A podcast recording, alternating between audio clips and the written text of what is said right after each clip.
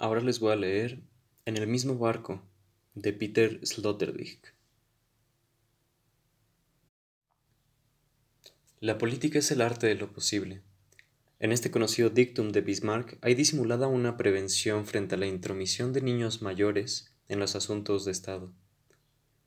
Seguirán siendo niños, a los ojos del estadista, aquellos adultos que nunca han aprendido a distinguir con certeza entre lo políticamente posible y lo imposible el arte de lo posible es sinónimo de la aptitud para salvaguardar el ámbito de la política frente a los excesos de lo imposible. Por consiguiente, el arte de la política, como arte regio, se encontraría en el vértice de una pirámide de la racionalidad que establece una relación jerárquica entre razón de Estado y razón privada, entre sabiduría principesca e intereses de grupo, entre los que son políticamente adultos y los que continúan siendo niños, en cuanto uno se toma suficientemente en serio el arte de lo posible, aparecen en él connotaciones que conducen hasta las indagaciones de Platón acerca de las cualidades del hombre de Estado y hasta las preguntas aristotélicas sobre el fundamento de la capacidad de convivencia de los hombres en comunidad. Por el descubrimiento de lo difícil que resulta mantener unidos a los hombres en ciudades y estados para una vida buena en común no es con seguridad una exclusiva de los griegos. Al historiar este tipo de asuntos hay que plantear un cierto decurso paralelo entre historia de los hechos e historia de los problemas, y consecuentemente, admitir que la conciencia de las posibles crisis y degeneraciones de lo político tiene un alcance histórico apenas menor que el de la propia historia real de las ciudades, los imperios y los reinados. Uno puede cerciorarse de esto a propósito de aquellos documentos antiguos, relativamente escasos, en los que resulta reconocible la presencia del pesimismo político en los textos escritos.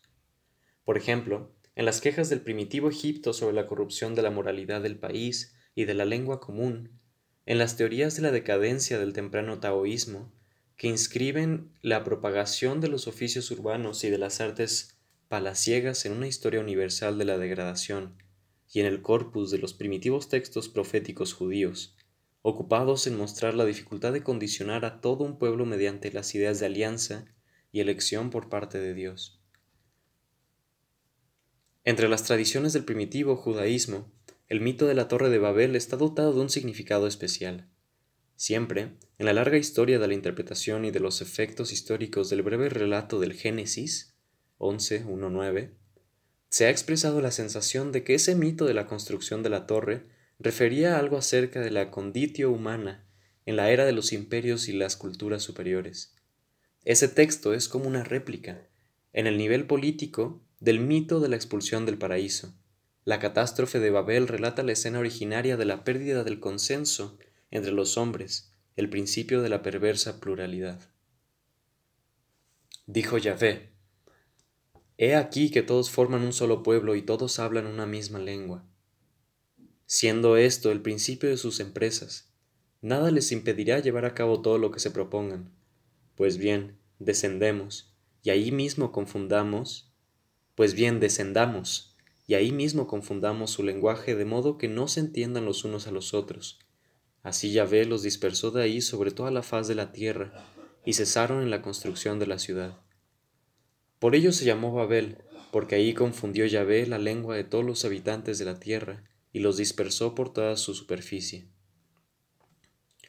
A la luz de este documento mítico, la disgregación y la pluralidad del género humano aparecen como el resultado de la intervención divina contra el poder de la humanidad unificada. Y la razón de esa intervención debió ser tan evidente para sus intérpretes más antiguos que éstos apenas echaron en falta una motivación explícita en el texto escrito.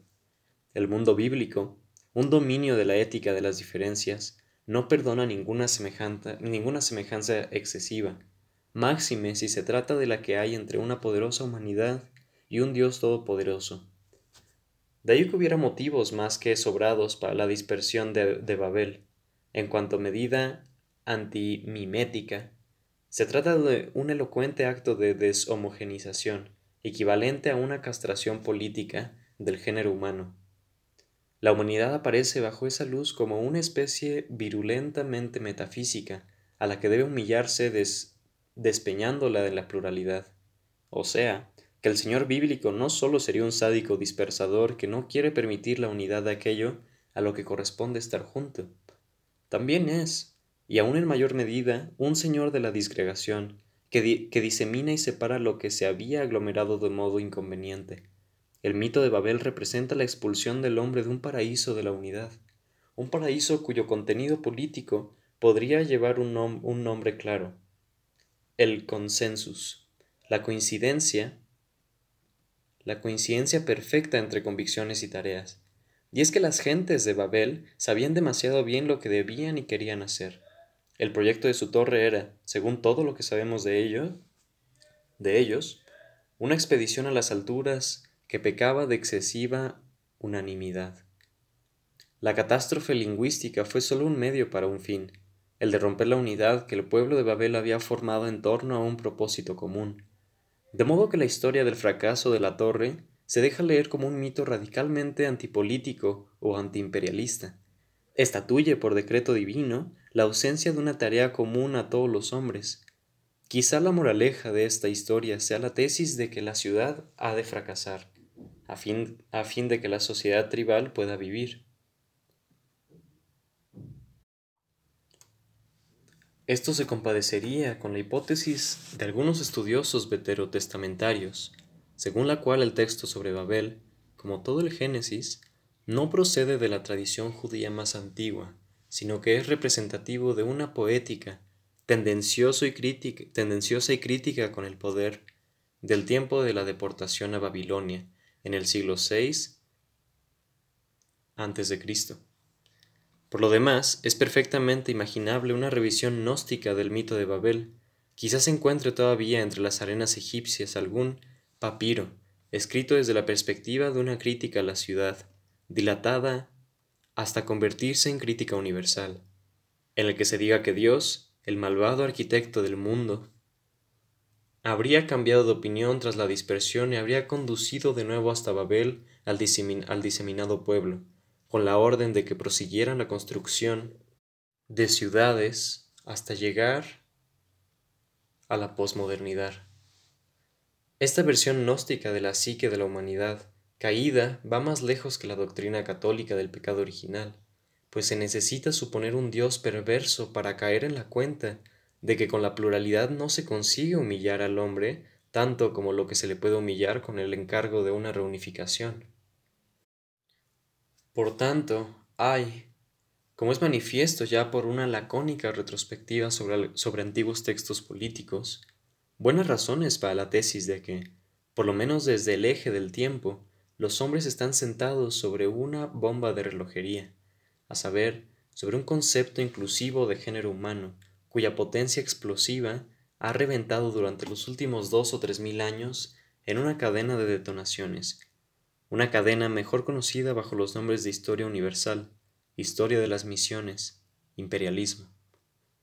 El concepto de humanidad esconde un litigante, una litigante paradoja, que puede formularse así. Nos corresponde estar junto a aquellos a los que no pertenecemos. La frase se puede escribir en sentido temporal. Cuantas más experiencias tenemos de aquellos con los que no con los que nos corresponde estar, tanto más evidente nos parece que no podemos ser parte de ellos. Según sus efectos, esta frase contiene simultáneamente una buena nueva y una terrible noticia. La historia de las ideas políticas puede leerse como una serie de intentos de desactivar esta paradoja política del género humano. De ahí que el tema de la vieja ciencia política fuese siempre el de la contención de los dramas que necesariamente tenían que producirse cuando los horizontes de pertenencia común de los grupos y los pueblos se expandían hasta la dimensión imperial y alcanzaban así envergadura universal y genérica. Atendiendo a estas reflexiones, no es sorprendente que la historia de las ideas políticas haya sido siempre una historia de las fantasías, de la pertenencia a grupos y pueblos. La palabra fantasía no habría que tomarla, en este caso, en su sentido crítico, como mera apariencia o imagen engañosa, sino más bien en el sentido de una teoría de la imaginación productiva, como manía de como manía demiúrgica, como idea que se hace verdadera a sí misma, como ficción operativa. Nada más natural que recordar aquí el tan prometedor concepto de autopoiesis, con el que los partidarios de la ciencia no cristiana quieren hacer concebible con precisión, de una vez por todas, una creación sin creador. Pues voy a pero voy a renunciar a jugar con él ensayísticamente, por respeto a tan riguroso concepto. De entrada, se puede decir de otra forma, a saber, que del mismo modo que desde Cocteau cualquier adolescente sabe que Napoleón era un loco que se creía Napoleón, los politólogos deberían saber desde Castoriadis, Claessens y Luhmann que las sociedades son sociedades mientras imaginan con éxito que son sociedades. En lo que sigue, voy a imaginar tres formaciones de auténticas fantasías configuradoras de sociedad que posibilitaron a cientos, si no a, miles, de generaciones anteriores a nosotros el arte de caminar juntos. Se trata de tres formaciones cuya secuencia es representable como un proceso, como un progreso en la abstracción real del concepto de humanidad, como si estuviera esperado cientos de años, al igual que aguardaba bajo el polvo el genio de la lámpara, hasta que al fin, en el eje del tiempo, hicieron aparición los primeros universalistas, que fueron tan insensatos como para destapar la lámpara, con consecuencias que desde entonces están dando que pensar a los teólogos, a filósofos de la historia y a los directores del Fondo Monetario Internacional. Con tres imágenes mostraré primero cómo se desgajaron del desgarbado tronco de las hordas de la humanidad primordial las poblaciones de cazadores recolectores, cómo después en el tiempo de la cultura agrícola se les superpusieron las capas de los imperios locales y los reinos, y por último, cómo la era del industrialismo, una sociedad de intercambio mundial con tendencia a extralimitarse, se ha propuesto la creación de relaciones planetarias postimperiales. Un pintor del ramo se tomaría tiempo para esbozar aquí una especie de teoría de los tres estadios históricos del género humano, tomando como imagen directriz la, la metafórica de la navegación, y nada más a fin que representar el primer periodo como una era de las balsas, sobre las que, pequeños grupos de hombres son arrastrados por la corriente a través de enormes espacios temporales. La segunda, como una época mundial de la navegación costera, con galeras estatales y poderosas fragatas que parten hacia arriesgados y lejanos destinos, llevadas por esa visión de la grandeza que está psíquicamente anclada en la, en la bendita hermandad de los hombres. Y la tercera, como una época de superviajes, casi imparables en su enormidad, en los que se atraviesa de parte a parte un mar de ahogados, con trágicas turbulencias en los costados de la nave, y a bordo, angustiosas conferencias sobre el arte de lo posible. Explicado esto básicamente, presentaría yo a continuación un fresco histórico universal de formatos hegelianos, para disgusto de aquellos a los que les alivia la tesis de que los grandes relatos ya no son posibles. En lo que a nosotros respecta, Tendremos que conformarnos, dibujando con pinceladas extremadamente gruesas, los estadios de la paleopolítica, la política clásica y la hiperpolítica.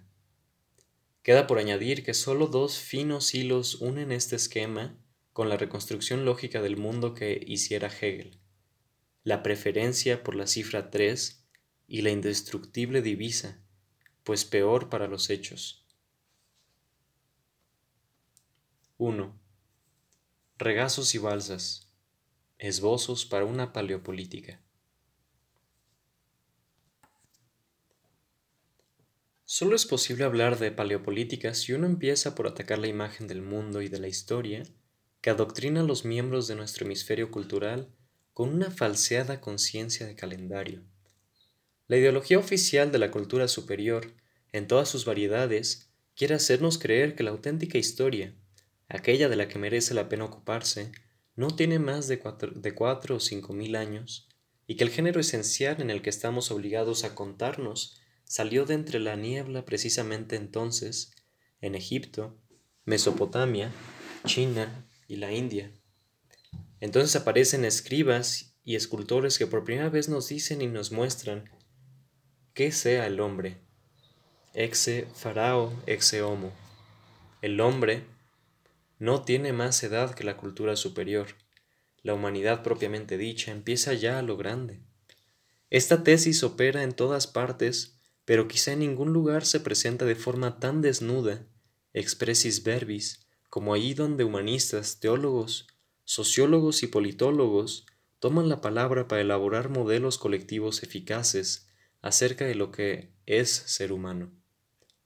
Todos ellos hacen surgir al hombre ya a partir de la ciudad, del Estado o de la nación, y como es propio, no se olvidan de fijar la apariencia civilizada en los cráneos de los pupilos de la cultura.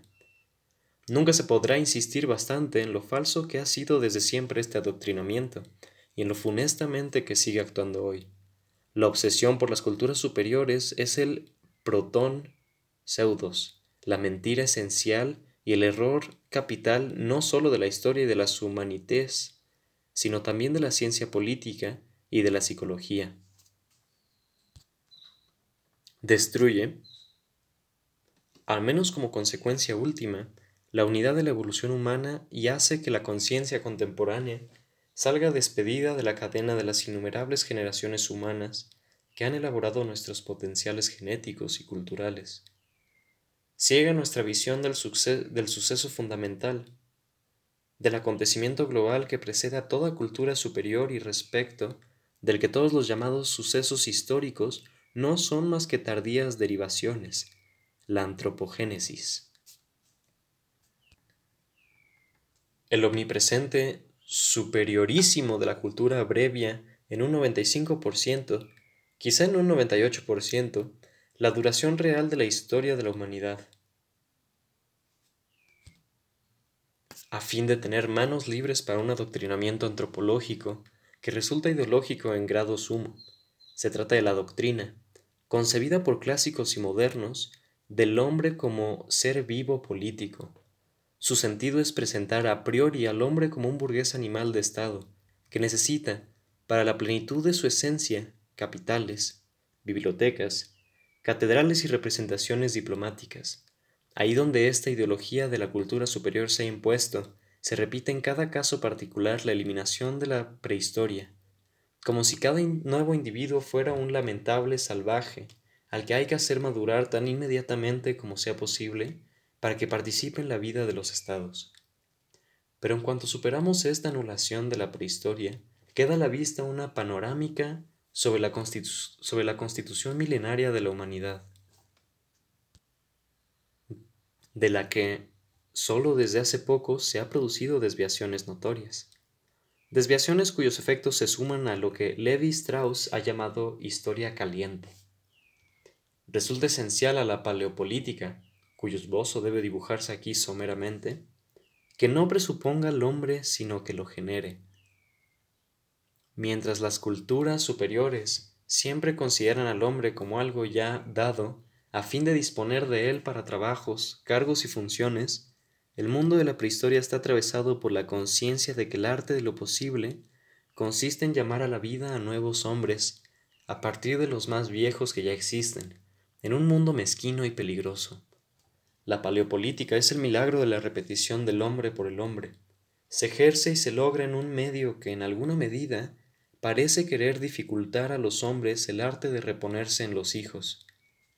A fin de presentar los essentials de la comunidad arcaica, será útil tener a la vista algunas de las propiedades, de, enriquecedoras consecuencias, de la originaria vida de las hordas. Lo mejor es imaginarse a las antiguas sordas como una especie de islas flotantes que avanzan lentamente, de modo espontáneo, por los ríos de la vieja naturaleza.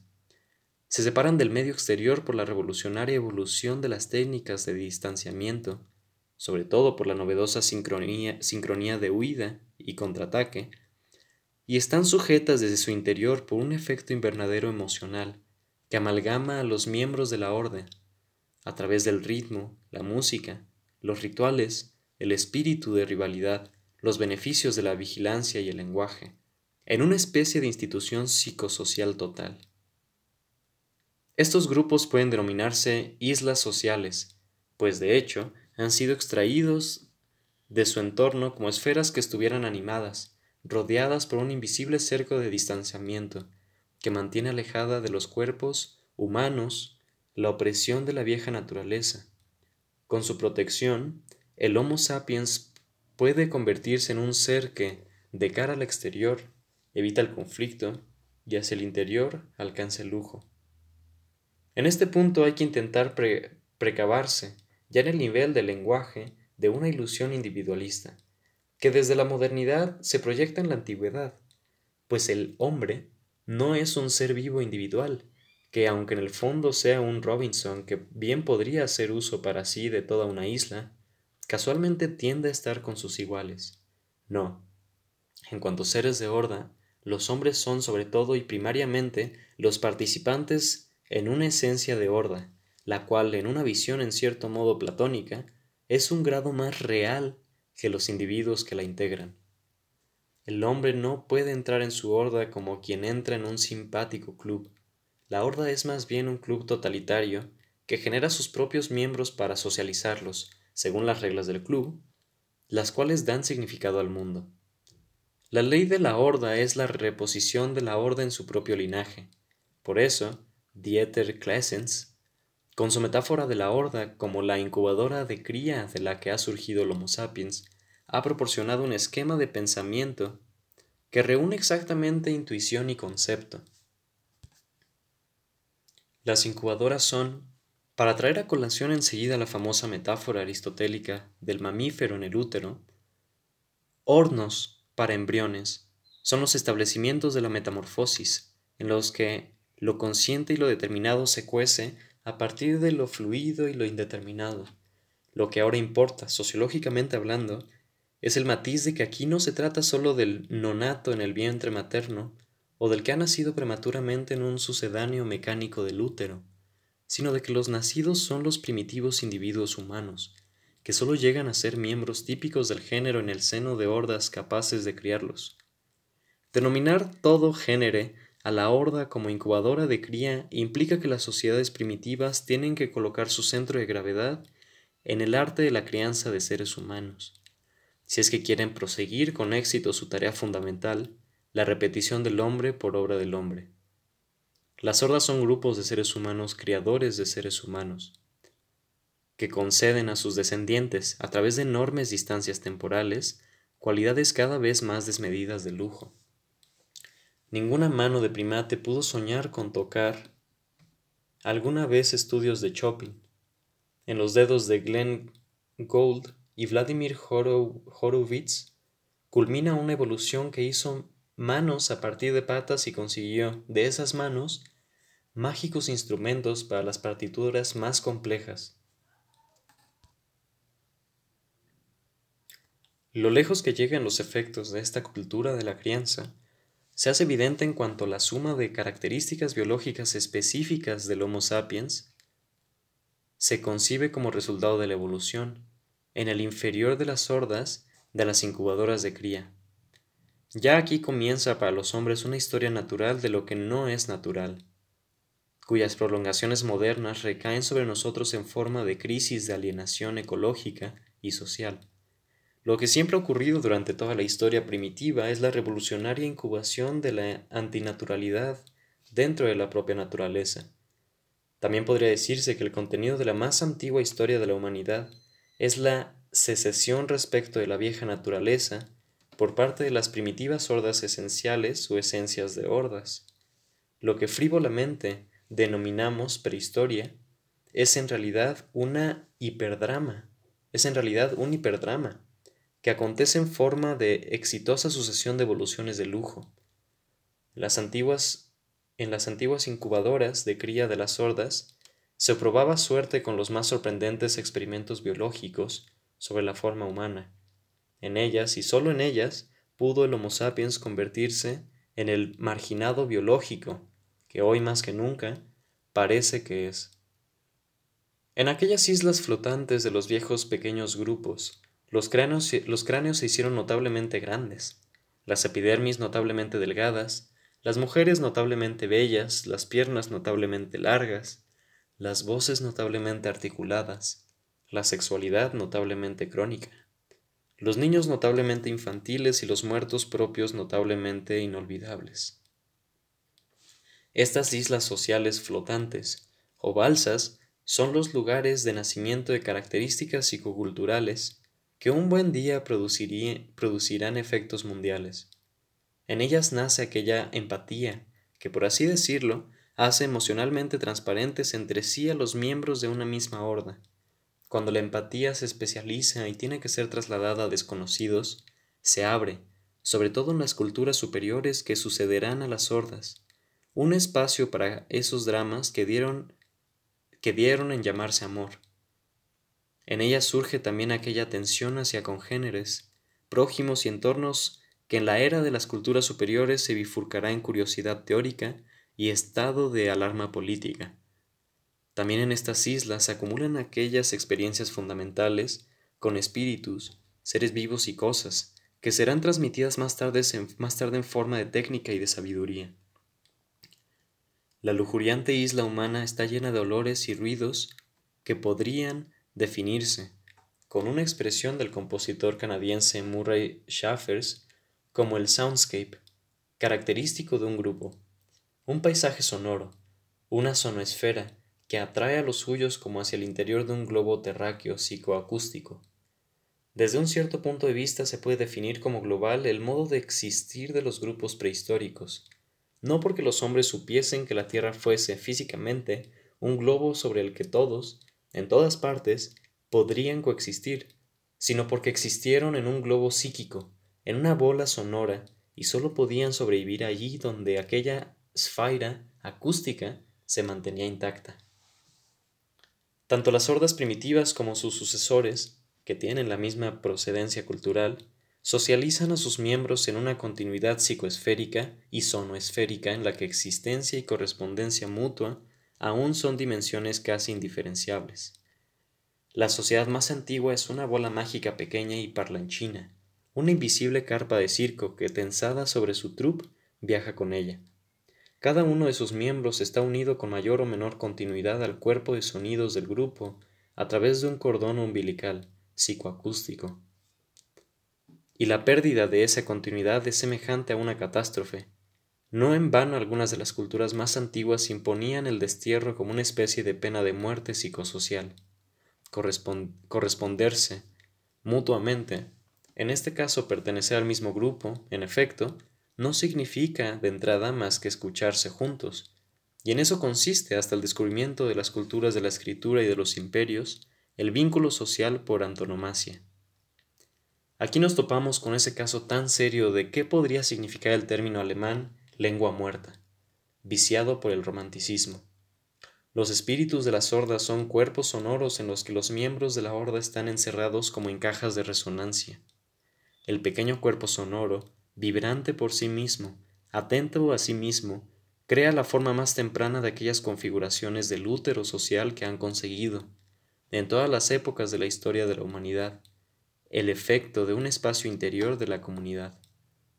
De ahí que vivir en sociedad signifique también, desde siempre, formar parte de un regazo fantasmal, en parte imaginario y en parte acústico, la idea de algo que nos alberga y nos rodea, que nos permite oír y ser oídos juntos, como una madre que, murmurando junto al fuego, mantiene unida con su sugestión pacífica a la, gran familia dispersa por el bosque cercano.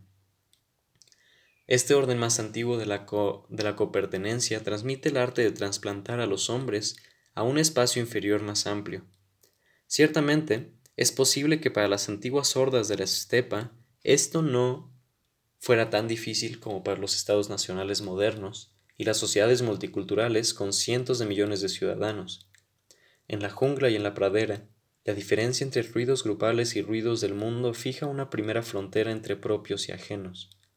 El pequeño grupo asegura su continuidad acústica con el conversar, parlotear, cantar, tamborilear y palmear que les son propios y con ello se convence de que esta horda es esta horda, cantores o recitadores experimentados, de más amplia visión, cooperan lo suyo haciendo que la sincronización psicoesférica de la horda no decaiga durante el estrés de la crisis y que el efecto mundo se restablezca también tras los estropicios. Los mundos son ámbitos que se regulan exitosamente a sí mismos por medio de autohipnosis colectivas. El mundo es todo aquello que es el caso, para los insulares que van al unísono. La verdad es aquello a lo que puede hacerse referencia desde la isla, y lo que para los isleños no puede ser, jamás será. La paleopolítica contiene la más antigua gramática de la pertenencia mutua. Ella tipifica los roles contrapuestos del viejo y el joven, lo masculino y lo femenino, y toma disposiciones tanto para el trato entre seres humanos y extraños, como para el que se da entre los vivos y los muertos, e incluso entre vivientes y no natos, como si en todas partes los antepasados muertos hubiesen sido quienes enarbolaron la bandera del pensar, en el culto a los antepasados, un invento mundialmente extendido. Germinó una universal de la vía del pensamiento protometafísico, pues, como todavía enseñara Heidegger, pensar y también matar, aunque esto no lo dijera tan claramente, venía a significar agradecer. Sin embargo, las vidas humanas de los, de los descendientes, aquellas en las que sigue viviendo la esencia de la horda, dan aún más que pensar, de lo que se sigue que en el fondo pensar es un mecenazgo a favor de la vida futura. La paleopolítica envuelve, con el más exquisito de los ciudadanos, perdón, la paleopolítica envuelve con el más exquisito de los, de los cuidados el interior sensible de la incubadora, y como tal, tan lejos como llegan nuestros conocimientos. Se consideraba en todas partes en las madres con hijos pequeños, a las madres con hijos pequeños. En cierto sentido, la sociedad no es más que una envoltura psicofísica alrededor de la esfera en la que la madre e hijo repiten el misterio de la vivificación humana. Si quisiéramos hablar más técnicamente, tendríamos que decir que el territorio madre-hijo fue, junto a aquella hoguera visible a, a la que antes aludíamos, el foco de inspiración de todos los grupos humanos de la, antigüedad, y el favorecimiento de la nueva vida, su idea demiúrgica. El sospechoso pretérito fue, no debe sugerir que ahora, en el tiempo histórico o protohistórico, hayan sido suprimidas las antiguas incubadoras humanas y se hayan emprendido con éxito otras vías para la cría de seres humanos. Fue aparece aquí exclusivamente para recordar que las culturas superiores desvían el punto de mira de la repetición del hombre por obra del hombre para preguntarse preferentemente por el uso del hombre por parte del hombre, lo que necesariamente tiene que conducir a dramáticas invasiones en el territorio madre-hijo, otrora protegido al máximo. Francamente, podría decirse que toda la historia ha sido, en su sentido más estricto, la historia de las manipulaciones del campo madre-hijo. Después de lo dicho, es evidente que en el ámbito de lo paleopolítico se mantiene un matriarcado, de arjé, psíquico, que se hace respetar en cuanto poder sobre el limitado resource del amor materno, que el descubrimiento de lo trágico no fue un privilegio de la cultura superior, como tampoco lo fueron el descubrimiento del, del más allá y el de la transmisión del potencial cultural, sino que lo trágico está fundado en la administración paleopolítica de bienes escasos. Es algo que puede inferirse recordando una historia contada a la poetisa japonesa Yoko Tawada por su abuela. Dice, hace mucho tiempo, cuando los hombres todavía sufrían una extrema pobreza, a veces podía suceder que las mujeres mataran. Nada, nada más nacer aquellos hijos suyos junto a los que, de otro modo, hubieran muerto de hambre. Por cada niño muerto se fabricaba un kokeshi, que significaba desaparecer un niño, para que los hombres jamás olvidaran que habían sobrevivido a costa de aquellos niños. Yoko Tawada conecta esta historia con la suposición de que la famosa Matryoshka la muñeca en la muñeca, convertida en el siglo XIX en el juguete preferido de los rusos, era una réplica de la kokeshi japonesa. Si exigimos a una sociedad, antes de que le concedamos el predicado político, el deber de presentar un opus comune y una actividad directiva, las antiguas hordas humanas habrían de ser caracterizadas como radicalmente prepolíticas, porque no se reconoce dentro de ellas ninguna tarea común aparte de la de su autorreposición, ni es perceptible actividad directiva alguna en su silencioso dejarse llevar por la corriente de, la evolución. Pero en cuanto se mira por dentro, justamente el arte de una comunidad humana de repetirse en las siguientes generaciones es un producto esencialmente político, y ese fluir de la pequeña balsa social en la corriente de los tiempos ya contiene en sí mismo elementos de pilotaje. Basta con entender el privilegio matriarcal de la muerte de los niños como una forma intuitiva de política de emigración, las reglamentaciones matrimoniales como una especie de política exterior de la horda y las costumbres de casa como una forma de política ecológica primaria. Así que paleopolítica viene a ser el arte de lo posible en pequeñas proporciones, el arte de mantenerse pequeño por el bien más alto, por el amor a la vida animada.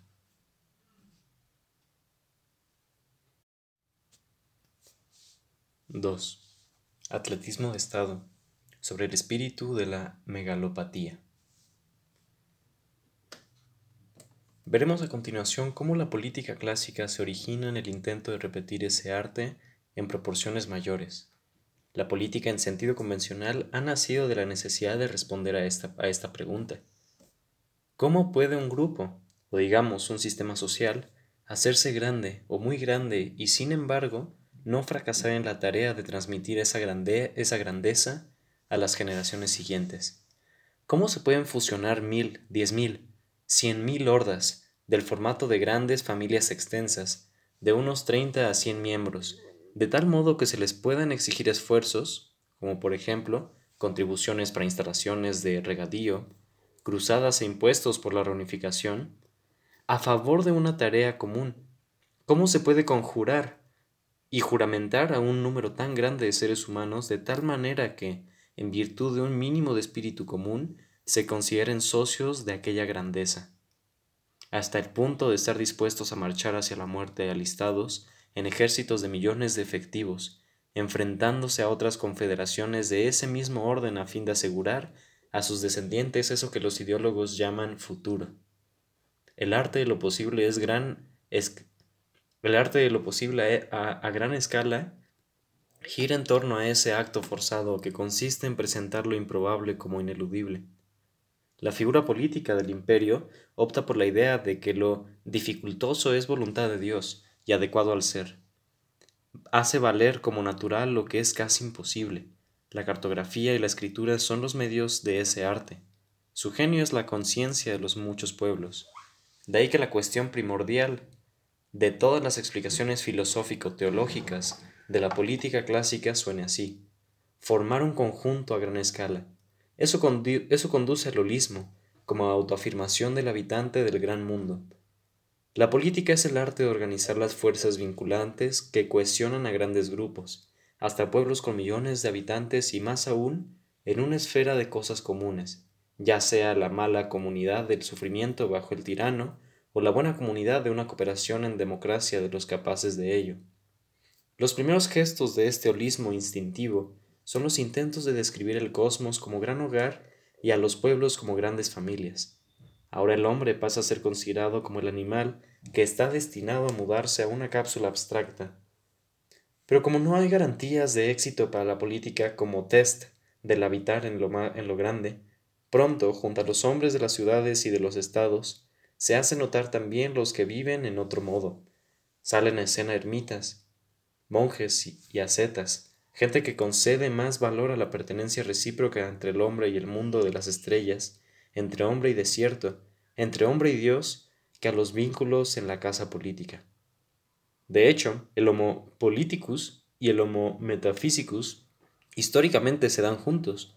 Los buscadores del Estado y los buscadores de Dios son evolutivamente gemelos. Y es que junto a la grandeza demográfica y social la grandeza cosmológica y metafísica también exige sus derechos. Pero ocurre que en cuanto lo grande en absoluto da que pensar, tienen que aparecer interpretaciones del mundo y doctrinas del ser que expliquen cómo está constituido el orden del todo, cuáles son sus desajustes y de qué cura se dispone para, para ellos. De entre todas las culturas superiores, la filosofía griega es en este sentido la institución más claramente motivada por el espíritu de lo grande. Sus participantes están convencidos de que la mejor vida, sobre todo para los varones, consiste en intercambiar cada día algunas palabras con los amigos sobre la megala, las grandes cosas. Entre los varones griegos comenzó en tiempos de Heráclito y Platón un juego del más alto nivel, más excitante que la montería y con muchas más pretensiones que el teatro mitológico. En el diálogo filosófico político entre el que se admira, el que sabe y el que critica, comienza en forma de gran problema el bendito sufrimiento por el mundo. Para los profanos, esta ocupación puede parecer ridícula, y desde antiguo se ha acusado de megalómanos a los que aventuraban, demasiado inoportunamente, elevadas aseveraciones. Ahora bien, si megalómano es el hombre que se mete en grandes cuestiones para conseguir algo que le quedará de grande y le dejará en la estacada, ¿cómo debe denominarse a quienes una vez que se han hecho cargo de las grandes cosas, ya no las abandonan nunca más, nunca jamás? Propongo llamarlos megalópatas. De hecho, la filosofía griega, de modo semejante a sus equivalentes China e India, no es una disciplina megalómana, su preocupación es justamente la de eliminar el factor maníaco de las antiguas prácticas de la sabiduría, a fin de ser desapasionados en la escuela de lo grande, que es lo que da que pensar. Puede ser que Alejandro Magno siquiera una política maníaca impulsada por la embriaguez de la cantidad abstracta, tentada por la idea de poder corresponder adecuadamente al colosal espacio de Oriente con acciones militares y fundaciones políticas. Alejandro quiso colmar lo grande en cuanto grande, como impulsado por una, por una maníaca obsesión de autoexpansión. Por el contrario, Aristóteles, el maestro de Alejandro, fue uno de los primeros en pensar más allá de la manía, en bajarse de ella, mejor dicho, y en organizar lo grande en materias científicas, por medio de frías rutinas conceptuales. Por eso, solo a partir de él puede decirse que la filosofía, como ejercicio del alma y en cuanto estilo del saber, se estableció realmente en la polis. Desde entonces, a lo largo de dos milenios, ha ido ganando vigencia como teoría megalopática, de una praxis megalopática, como culto o terapia para grandes pacientes. Le hace ciudadanos de la, de la polis, funcionarios, teólogos y hombres de Estado, que son los que alcanzan a percibir la nueva envergadura del mundo. Entre estos aparece un vínculo psíquico de una nueva especie, la amistad, que germina más allá de las antiguas familiaridades Amigos son los varones compenetrados en su caminar por las alturas y los abismos de lo grande. Las camaraderías cósmicas pueden presentarse entre familiares, tanto como entre enemigos. El ánimo dolorido de Alejandro a la vista del cadáver de Darío, el rey de los persas, es la imagen clásica de las nuevas relaciones de compenetración entre los pioneros de lo grande. A tales amigos les es mostrada, por parte de una nueva clase de entrenadores de la existencia, una vida mesurada, la mesura es el término medio entre la vida del animalito doméstico, falsamente empequeñecida, y la locura divina de lo sobredimensionado. Desde entonces, lo humano en el Estado es la búsqueda del justo medio, algo que desde la recepción romana de esa idea griega lleva un nombre con el que se la conduce hasta el día de hoy, humanidad. Sin embargo, como sucede que para mucha gente vivir en la ciudad es lo mismo que sufrir por la ciudad, la reflexión sobre la convivencia en la ciudad debe generar eo ipso una teoría que explique y justifique, ontológica, cosmológica y escatológicamente, el sufrimiento por lo grande. Pie de página. Taike, junto a la amistad, que representa por así decirlo la imagen diurna de las relaciones entre los hombres exitosos en el gran mundo, venga a primer plano la misericordia, el amor benefactor, como un nuevo modo de regular la participación en los destinos de los perdedores y de formar ambientes en la zona oscura del imperio. Bien podría contarse entre los secretos del éxito del cristiano primitivo el hecho de que en cuanto ex, eclesia opresa podía producir aceptación entre los perdedores, y en cuanto eclesia triunfans podía hacerlo entre los vencedores. Fin de de página. Por eso, la filosofía se convertirá, sobre las pedagógicas alas de la teoría, en la praxis iniciativa de la gente joven que accede desde el ámbito de lo doméstico, que es lo proveniente de la horda, a la ciudad o al Estado. Aquí se origina la vieja rivalidad de los filósofos con los retóricos y los sofistas, que ofrecían fórmulas baratas para hacer carrera en el gran mundo. Me parece que es plausible, a la vista de estas consideraciones, interpretar las imágenes del nuevo interpretar las imágenes del mundo a partir del eje del tiempo, por fin la cultura superior, como pasos hacia, hacia las rutinas de lo grande, sin las cuales no puede haber vida alguna en las ciudades y los reinos.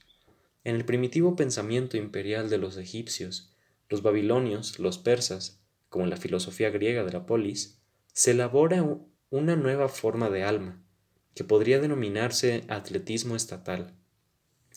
Los atletas del Estado son aquellos individuos de la antigüedad del Oriente y del Occidente, en parte conocidos con nombre y apellidos, que desde su juventud se entrenan para convivir con lo grande, a modo de un levantamiento de pesas mental y no en los gimnasios o en los estadios, sino en academias filosóficas, escuelas de oradores, consejos principescos, seminarios, asambleas populares y cosas parecidas. Existir en el Estado y en el Estado, para empezar, quiere decir en la cúspide de la comunidad. Obliga a una forma de existencia atlética y ascética que pula a los individuos en los protocolos de lo grande, como si fueran gladiadores políticos. Al homo politicus como mejor se lo entiende, es considerándolo como un atleta de decatlón del Estado. Es alguien a quien le es con natural ocuparse del destino en el campo de las grandes tareas mediante el adecuado entrenamiento psíquico. ¿Cómo se convierte uno en faraón, en pontifex maximus? ¿Cómo se hace uno rajá o césar? ¿Cómo se llega al cónsul o senador, a emperador? ¿Cómo hay que vivir para entrar en los libros de historia como duque de Metternich, Lord Marlborough, como Bismarck? ¿Qué ascensos conducen a los cargos de gobernador, presidente, canciller? ¿Cómo se llega a cardenal o a catedrático ordinarius de filosofía en Alemania? No sé si tendría mucho sentido una respuesta general a todas estas preguntas, pues si hubiera, si hubiera alguna, rezaría así. Todos esos puestos modélicos solo se consiguen a través de, ejercicios megaloatléticos. Quien alcanza esas posiciones ha llegado hasta ellas a través de múltiples despedidas de la niñez, por medio de penosas dogmas de larga duración y de entrenamientos que arrancan al sujeto de su entorno familiar y lo templan, lo robustecen y lo hacen progresar tanto tiempo, tanto tiempo como haga falta, hasta que funcione al máximo rendimiento. Lo que hoy llamamos escuela apareció originariamente como el campo de maniobras de la metanoia política. El cambio de, orientación desde las relaciones pequeñas hacia las grandes forma parte de cualquier plan de estudios que tenga como objetivo el Estado. Eso abarca tanto a las primitivas formas de educación principesca, en tribus y reinados simples, como a los entrenamientos para cargos oficiales en Atenas y Roma. El hombre que no ha sido maltratado no será educado, Todavía Goethe, ministro de Weimar, Weimar, consideró oportuno anteponer este principio griego como lema, a, como lema a sus memorias. La educación, la paideia, solo aparecen términos absolutos de manera explícita en el escenario de la historia de las ideas como una teoría de la doma de aristócratas de la ciudad y, en y enseguida llama la atención por un acento civilizado algo grotesco.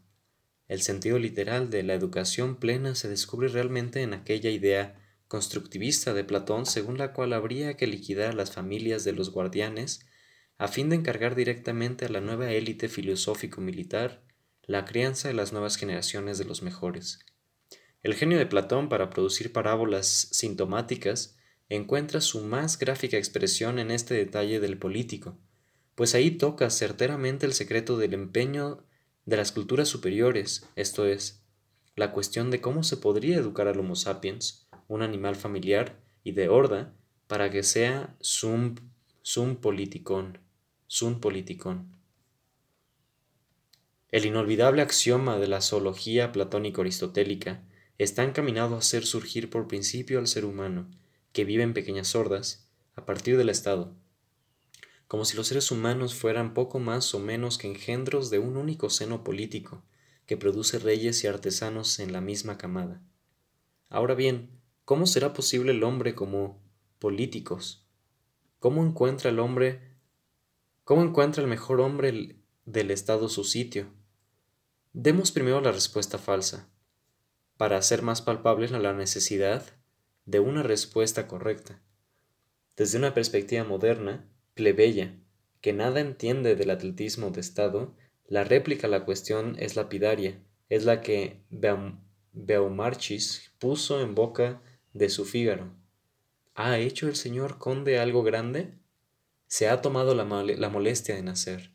Con esto queda establecido el igualitarismo moderno, cuyo principio es la igualdad de los hombres ante las madres físicas.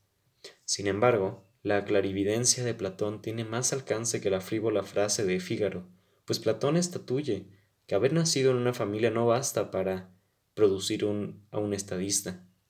Conforme a la naturaleza, cada hijo procede de una madre, pero no cualquier madre se llama Atenas.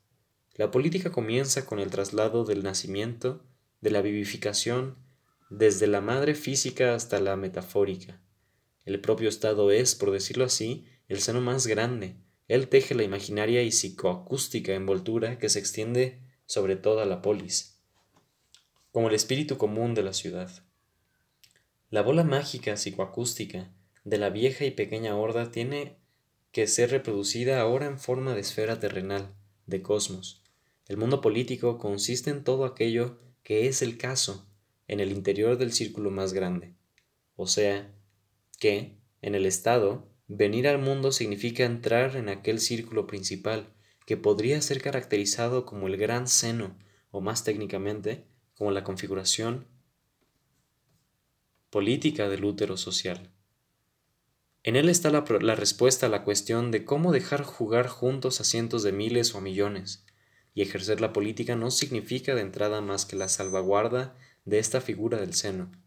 Desde aquí se explican tanto la atención que presta Platón a la función pública de la música, como su despierto sentido para comprometer a los ciudadanos con un cuerpo de fábulas de dioses y héroes en su búsqueda de las reglas para el mejor estado, piensa incluso en programas de reforma para la música, la poesía y la teología, y ni siquiera parece asustarse ante nuevos modelos de procreación eugenésicos radicalmente estatalistas. Con un grado asombrosamente lógico de libertad operativa, experimenta con alternativas a la fecundación de seres humanos, hasta el punto de que el principio del nacimiento de los niños a partir de madres naturales queda totalmente superado. Platón pone a funcionar el mito matriarcal del nacimiento de los hombres a partir de la madre tierra al servicio de los objetivos de una madre política artificial.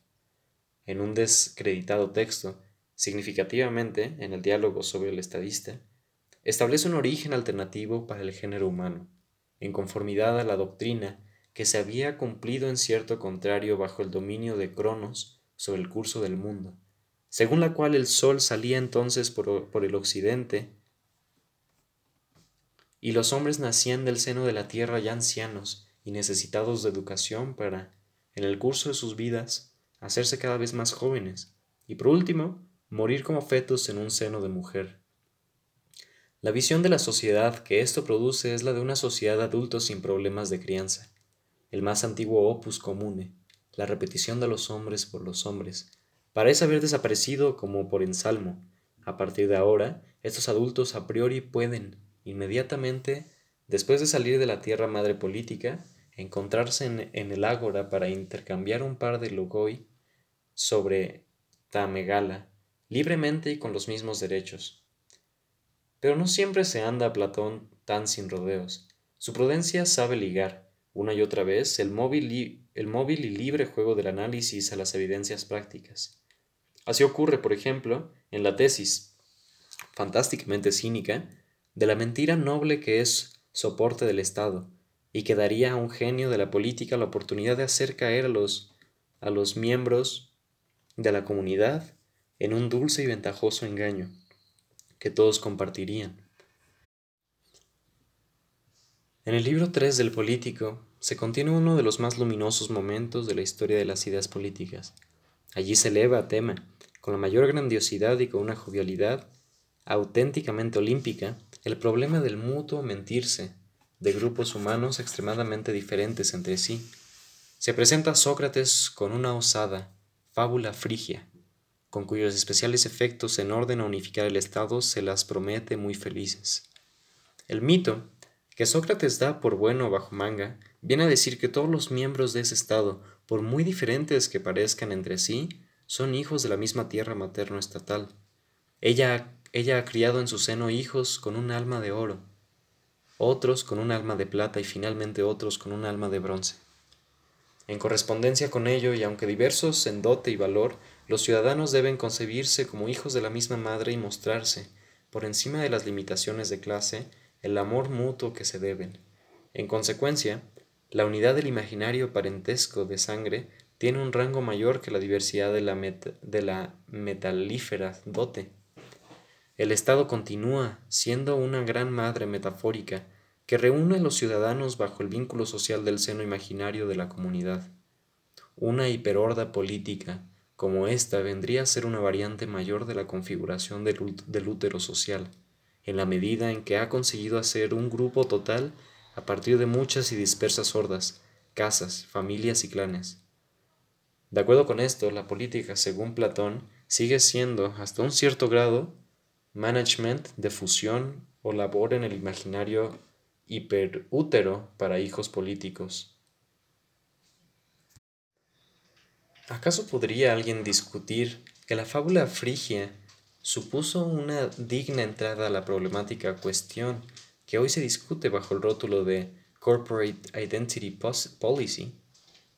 La verdad acerca de la forma del mundo a la que pusieron techo Platón y Aristóteles es, ni más ni menos, que también la ciudad y el imperio son figuras de la era agraria.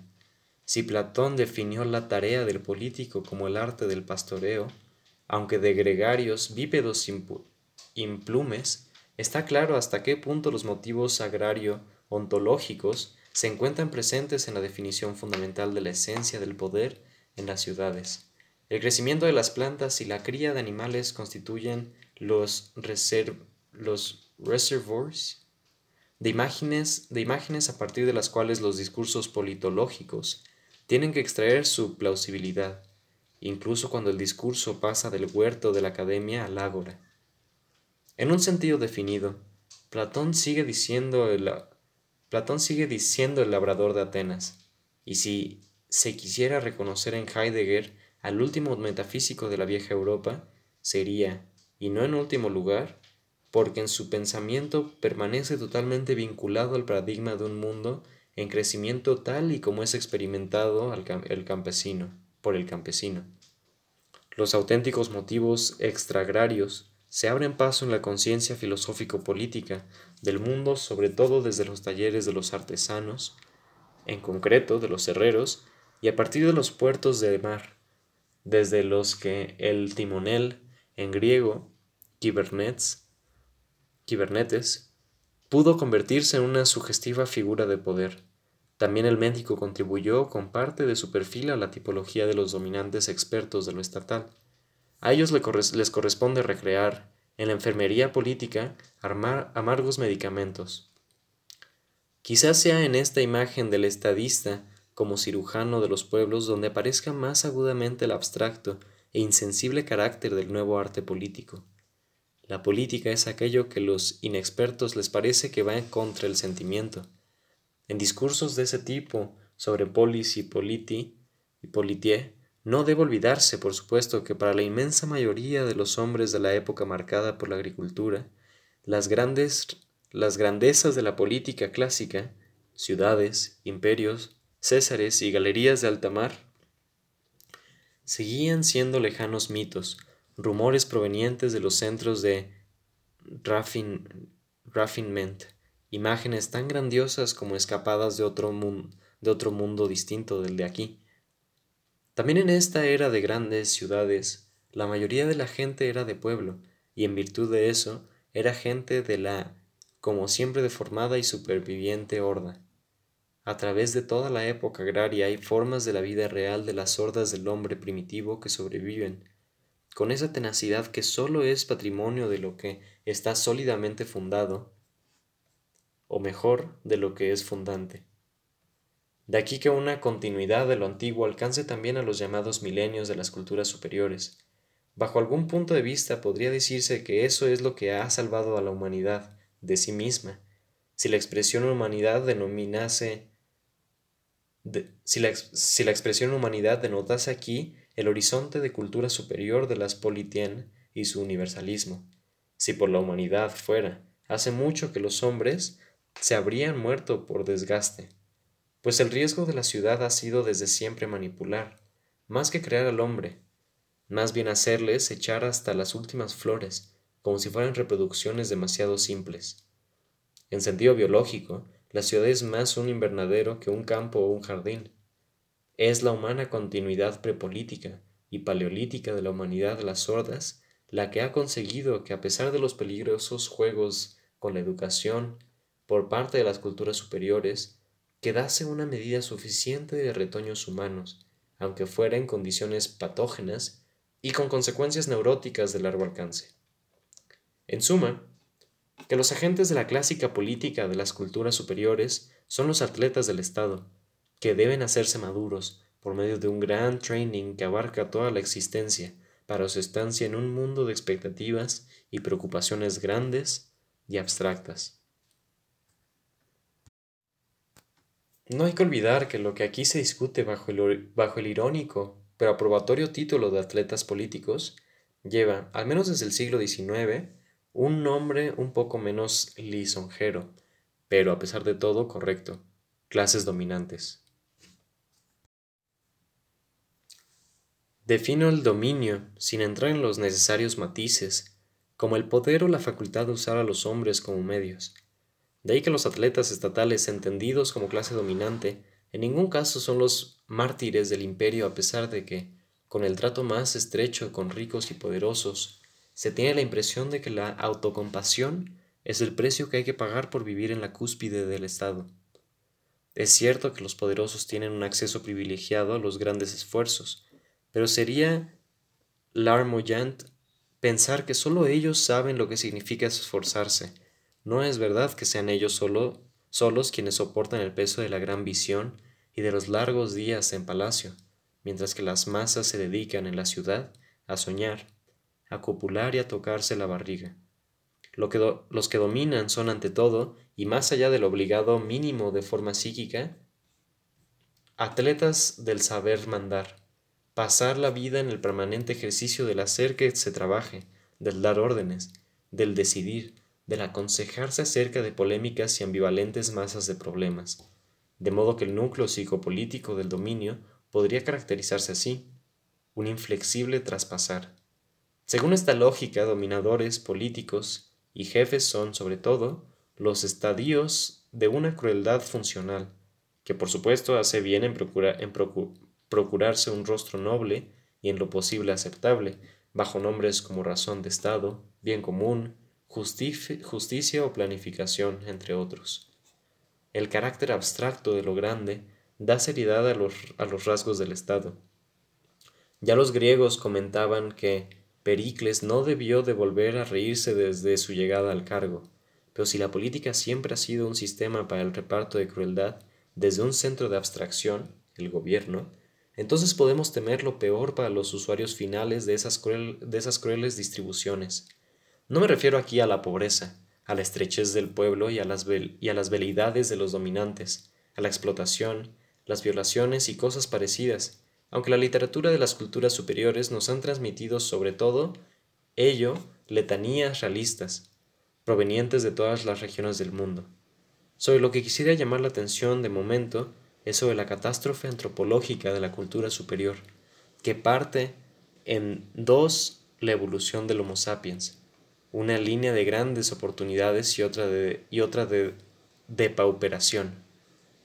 La humanidad se cinde aquí en grupos que crecen por el esfuerzo y grupos que se estancan en el sufrimiento. El dolor adquiere en la cultura superior un inquietante doble rostro. Para unos actúa como un estímulo, en los otros como un obstáculo.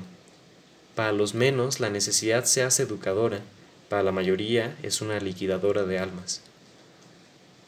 Si antes dijimos, en referencia a Claessens, que los primitivos grupos humanos habían surgido de la vieja naturaleza por una especie de formación de islas, ahora, para proseguir con esta idea tendríamos que asumir que en cuanto el fenómeno del dominio se volvió epidémico, los grupos humanos empezaron a explotar a otros grupos humanos como si fuera naturaleza exterior. Ahora, a la secesión respecto de la vieja naturaleza, le sucede una secesión de los hombres respecto de los hombres si está permitido formularlo así de contradictoriamente. Los hombres se acercan más entre sí cuanto más extraños se hacen entre sí.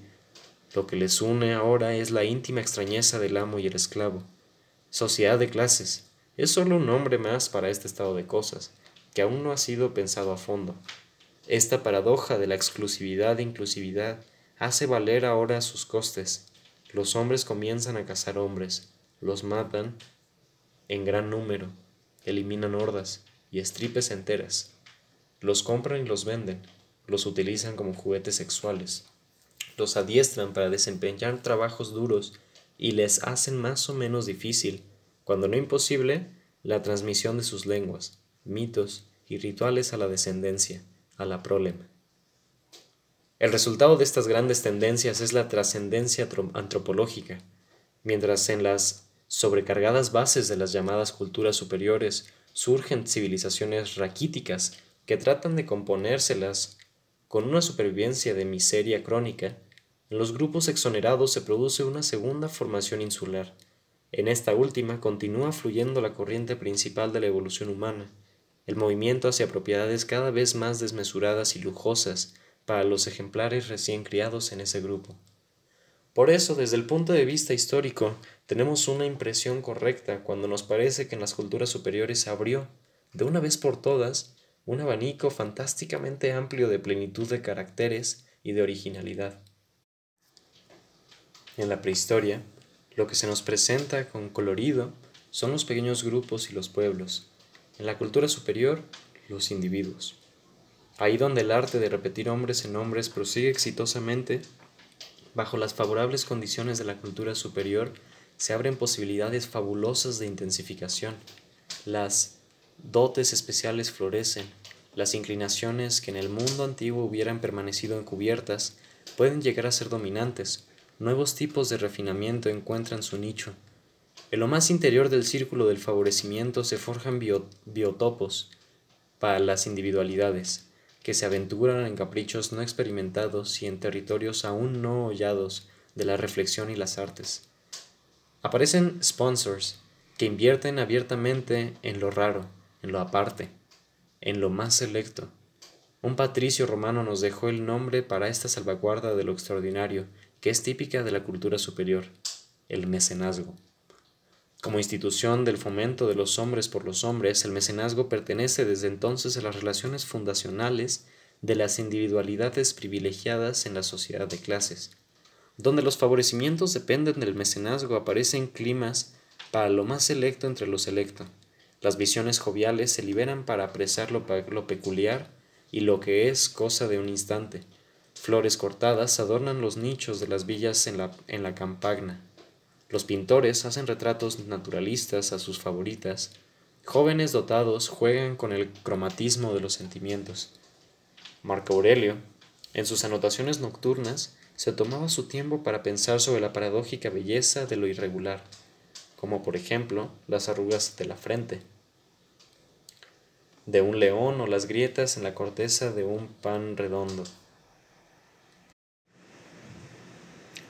En el sentido del espacio de los imperios y los reinos se verifica, frente al de la vieja vida sobre la esférica balsa grupal,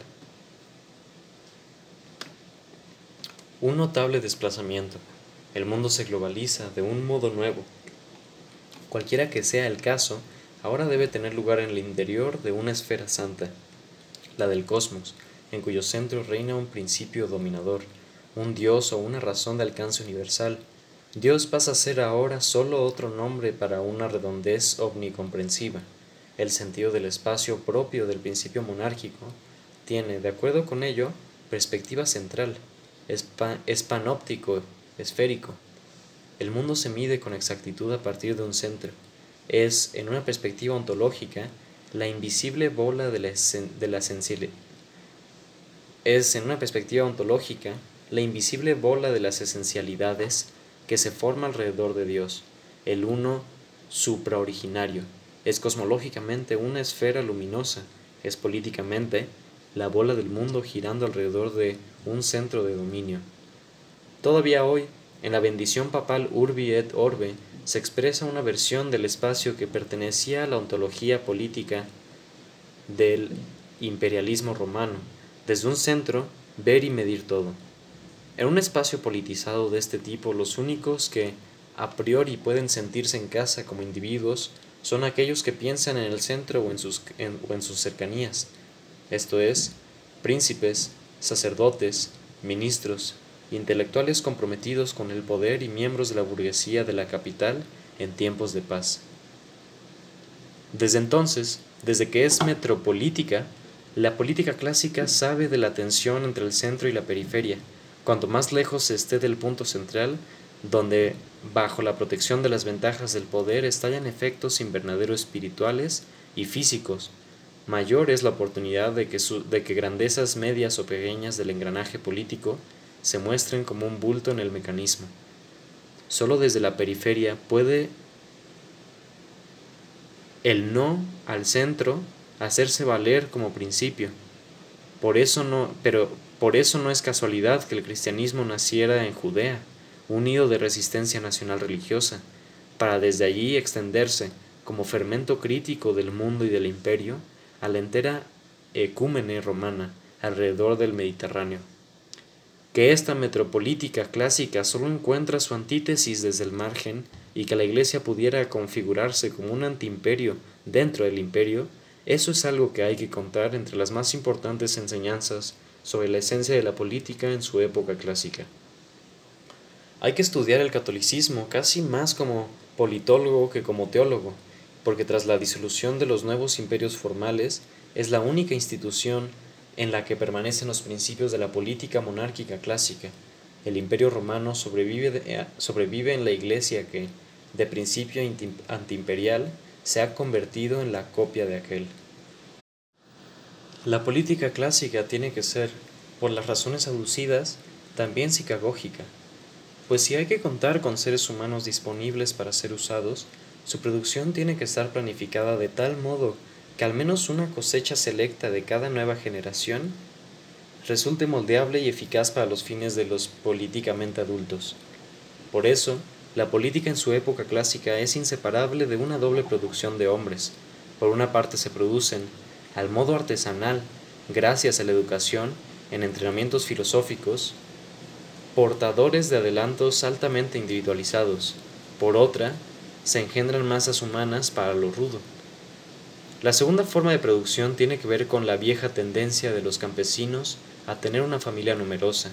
La producción de empleados para el Estado necesita primero la siembra psíquica de un funcionario interior que represente ejemplarmente en el individuo al Estado y al todo.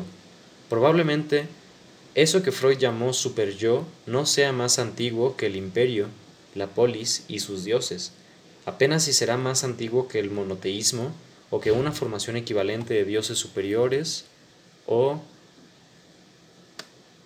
nada supremas del tipo nirvana, cuya interiorización casi no podemos separar de la imagen de la individualidad típica de la cultura superior allí donde entra en juego el homo politicus, el hecho de que los amores y afectos son algo de lo que se puede disponer, de lo que uno se puede alejar o separar, se convierte en un valor decisivo, pues sólo el que ha ejercido la separación de lo cercano puede representar lo abstracto.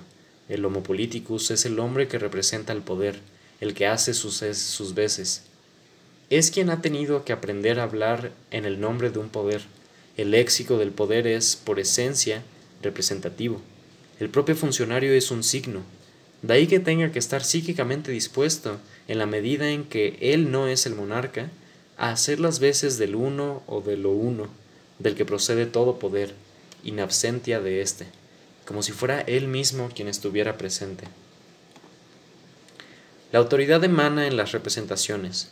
La doctrina lingüística de este clasicismo metafísico y político depende por consiguiente de que las palabras del poder y las, verdaderas verdades centrales sean traducidas a todas las lenguas extranjeras, para lo cual las periferias tienen que aprender la lengua del mundo como lengua del centro. Para ello hacen falta modélicos profesores de idiomas, maestros que se especializan en presentarse como ejemplares vivientes de principios fundamentales supraétnicos el progreso en la psicología de Estado también se refleja en el ascenso de sabios y santos, que, como si fuesen monárquicos lógicos, apuestan su vida al uno, al estar a solas con el absoluto, presentado como el que lo abarca todo y tiene validez universal. La capacidad de exilio es entrenada por estos individuos como una prueba de que se puede estar satisfecho en cualquier comunidad, incluso en el puro estar juntos con todos con exclusión de cada prójimo real más allá del amor y el odio. Paul Vane, en su estudio sobre Séneca, ha caracterizado acertadamente el sabio estoico como un soldado del cosmos. A sus rasgos característicos pertenece una forma algo inhumana, la que concede el perfil pétreo de quien está presto para entrar en combate. Aquí está uno de los orígenes de la idea del celibato que es la ausencia funcional de matrimonio y familia propia de los funcionarios disponibles para ser enviados. Los apóstoles cristianos y sus seguidores se adherirán a este entrenamiento, alegre en el servir propio del exilio. Algo de eso ha quedado hoy en capitanes de barco, diplomáticos, managers, maestros comisionados y otros representantes profesionales. A la vista de gente así, resulta clara la soledad de los individuos que han consagrado su vida a las clases de los altos rendimientos. El Estado, como todo lo grande, exige sacrificios especiales del alma. Entre paréntesis, en las reservas de Herbert Benner para con Willy Brandt operaba todavía algo del resentimiento del político funcionario frente al anhelo de vida, franco y apolítico, de su carismático colega. Pie de página. También los cultos deportivos deben ser interpretados en un clima de rendimientos cuasi políticos. Los campeones son variantes apolíticas de los gobiernos, por ejemplo, el ministro de lanzamientos de disco o de carreras de fondo. Fin de pie de página. Del espíritu de este megalopático training de la soledad procede aquel conocido chiste de, del exiliado Diógenes de Sinope de que su patria era propiamente el cosmos. Este habitante de la totalidad, que se sentía más en casa entre los planetas que entre los atenienses, fue el primer atleta de la vida en soledad. Él es el hombre del Estado al margen de todo lo que el Estado significa, ciudadano del cosmos. La palabra inventada por él corre hoy por todo el mundo. Lo que para él era una broma, se ha convertido para los modernos en algo serio.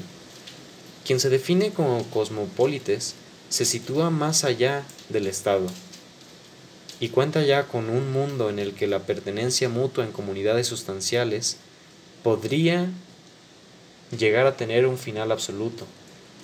Un chistoso potentado de la vieja Atenas proporcionó el lema del individualismo postpolítico de Europa. Lo que, eso, lo que eso quiere decir es que muy visible en el presente, con nuestras ciudades llenas de solitarios que, voluntaria o involuntariamente, no pertenecen a nadie, anacoretas burgueses, tipos colgados, huérfanos psíquicos, ermitas de oficina ávidos de trabajo, singles cósmicos. Se debería examinar la hipótesis de si no ocurrirá con frecuencia que los políticos son reclutados del reservoir de estos desubicados, pues en ese caso serían, al menos en parte, individuos medios, semiplenos, podría decirse, que quieren ser de utilidad a un mundo completamente imaginario, como si pertenecieran a él. Algo grande raramente se presenta en solitario. Si ya es difícil convencer a los hombres para la pertenencia mutua en una configuración estatal, más difícil o imposible resulta establecer las ciudades o los reinos como realidades aisladas, Allí donde algo políticamente grande levanta la cabeza, es seguro que no está lejos de una grandeza contraria. De la competencia entre lo grande y lo grande surgió la peste política de la era de la cultura superior, la guerra imperial y la guerra entre imperios. En las guerras, las auténticas acciones capitales y estatales. Se hizo claro que los hombres del tiempo de la cultura superior, sobre todo lo que significa estar embarcados en el mismo barco con innumerables miembros del pueblo, ese barco es la comunidad imaginaria, que vierte sangre auténtica.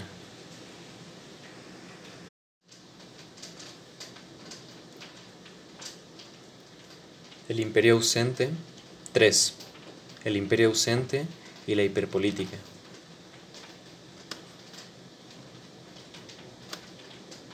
La metamorfosis del cuerpo social en los tiempos de la política global.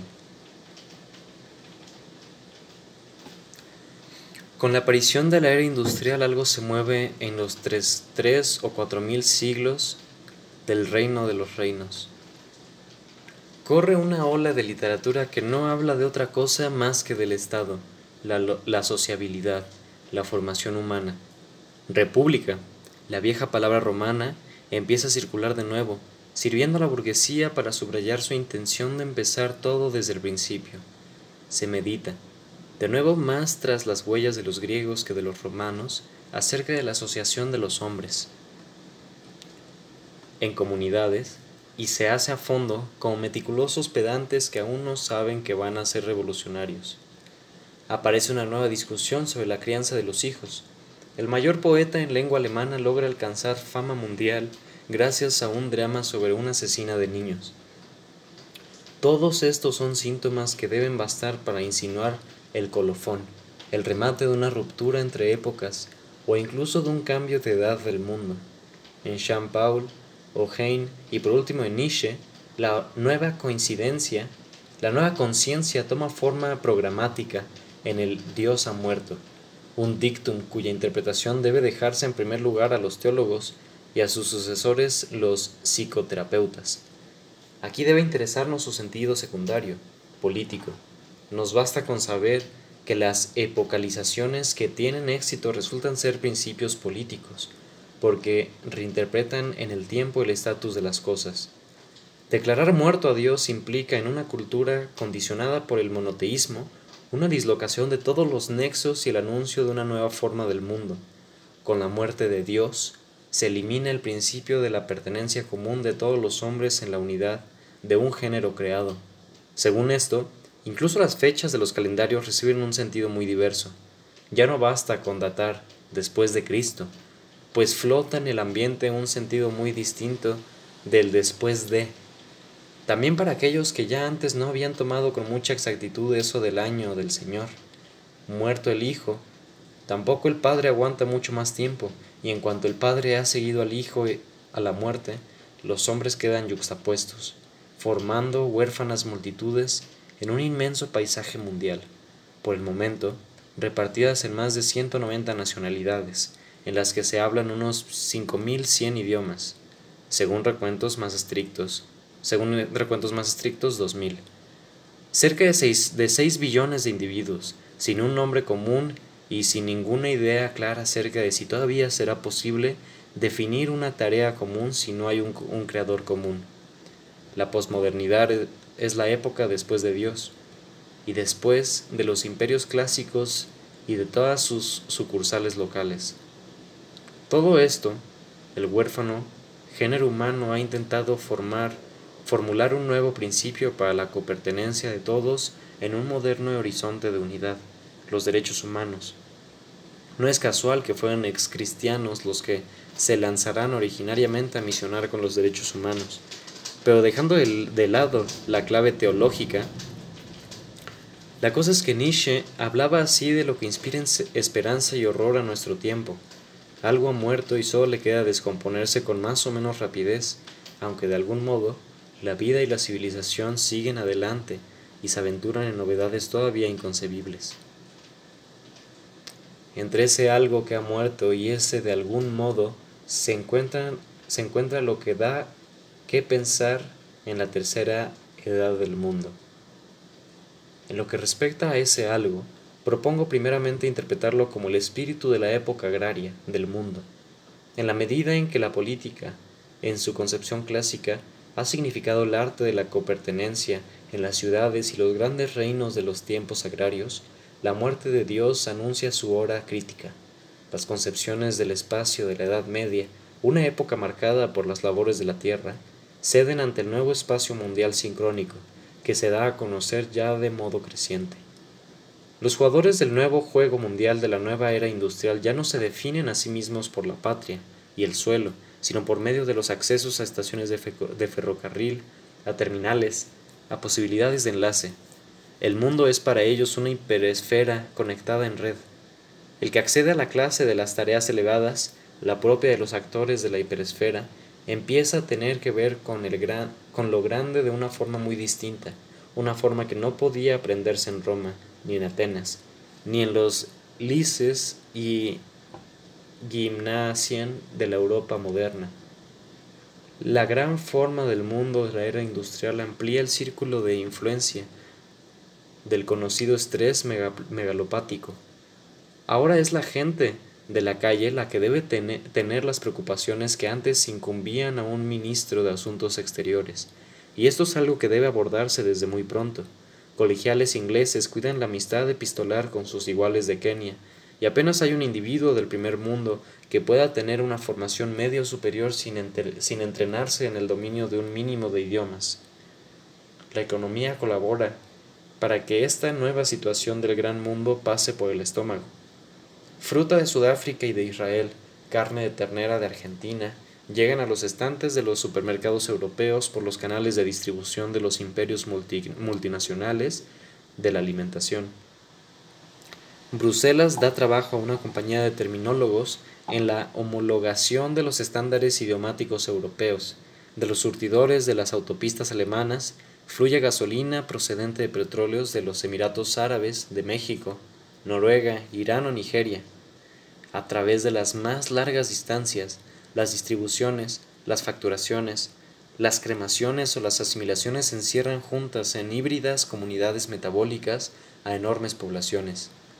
Todo eso llega a la existencia con la fuerza de lo inevitable y saca de su guarida a la gente que está dispuesta a emplear su vida en las correspondientes funciones.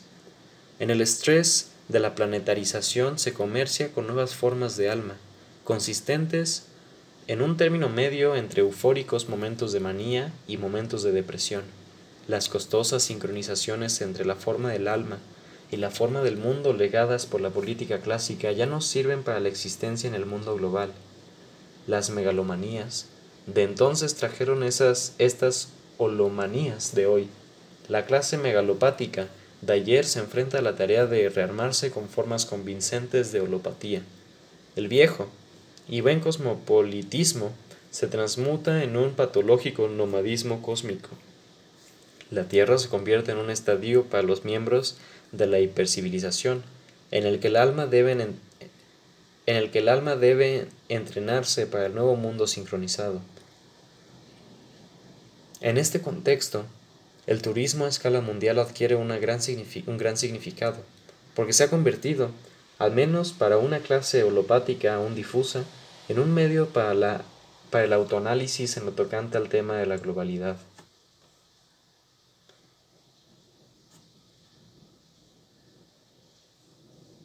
Sin embargo, el hecho de que los políticos en activo estén tan raramente a la altura de los nuevos retos, intelectualmente no lo están casi nunca, moralmente a veces, pragmáticamente más mal que bien.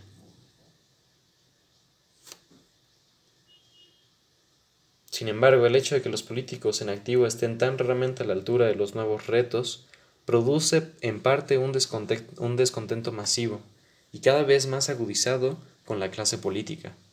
Aun cuando uno no supera decir en detalle lo que debería ser este o aquel político, cada observador de lo que pasa en las capitales modernas se da cuenta de que no basta, en lo que hace a la eficacia, con que los representantes del pueblo tomen asiento y se reúnan en comisiones durante largos días de trabajo con una especie de disposición ciega al rendimiento. Esta impresión ya sería lo suficientemente crítica, pero además ocurre que a los políticos, y cada vez con mayor frecuencia se les sorprende, en Buenos Aires y en Roma, tanto como en Bonn, Múnich o Kiel, se les sorprende en fraude, abuso de poder e imprecisiones. Me da la impresión de que la sociedad actual, en medio de la terrible crisis de sus clases políticas, no puede hacer nada mejor que darse una pausa para la reflexión sobre cuestiones fundamentales. Hay que ganar tiempo para un debate constitucional que proceda a una indagación de la forma del mundo. Probablemente, el generalizado menear la cabeza en alusión a las deficiencias del personal político oculta un descontento global que aún no ha tomado forma. Apostaría directamente a que se trata de los estados aurorales, de una toma de conciencia de alcance mundial sobre insuficiencias antropológicas, pues lo que salta a la vista de los intranquilos contemporáneos con respecto a tantos políticos, el hecho de que raramente están a la altura de los retos globales, igualmente rige, con más razón, para los que no son políticos. Les debería examinar si la censura crónica a la clase política no será la proyección de un malestar general de la cultura mundial, solo que cristalizado ante la prominencia política. Es en esta donde se hace visible un nuevo tipo de discreta obscenidad, que sumerge en una misma situación embarazosa a todos los afectados, tanto actores como espectadores, la pretensión exagerada en la tribuna, el desconcierto en el servicio público, la desorientación en los puestos directivos, el palidecer ante los focos. Entre nosotros, la ignorancia está sentada en la primera fila. Uno ve, retro, uno ve retosar al personal político en los media y se siente impelido a acordarse de la organizada inapetencia de las visitas con guía por las ciudades. Hay todavía, allá y acá, convincentes megalópatas al viejo estilo, personalidades elevadas de creíble estatura atlético estatal, pero su esporádica ocurrencia solo puede relativizar la desproporción global existente entre las energías que se necesitan y las debilidades que están a la vista. De hecho, no sabemos qué tipo de hombre sería necesario para llenar los huecos, ni qué entrenamientos deben desarrollarse para reducir los enormes agujeros existentes entre la forma global del mundo y las sigues locales. El atletismo estatal de la globalidad está por escribir aún y si acaso pudieran emprenderse preparativos para él, estos solo podrían adoptar la forma de salvajes entrenamientos y autodidactas carreras en solitario.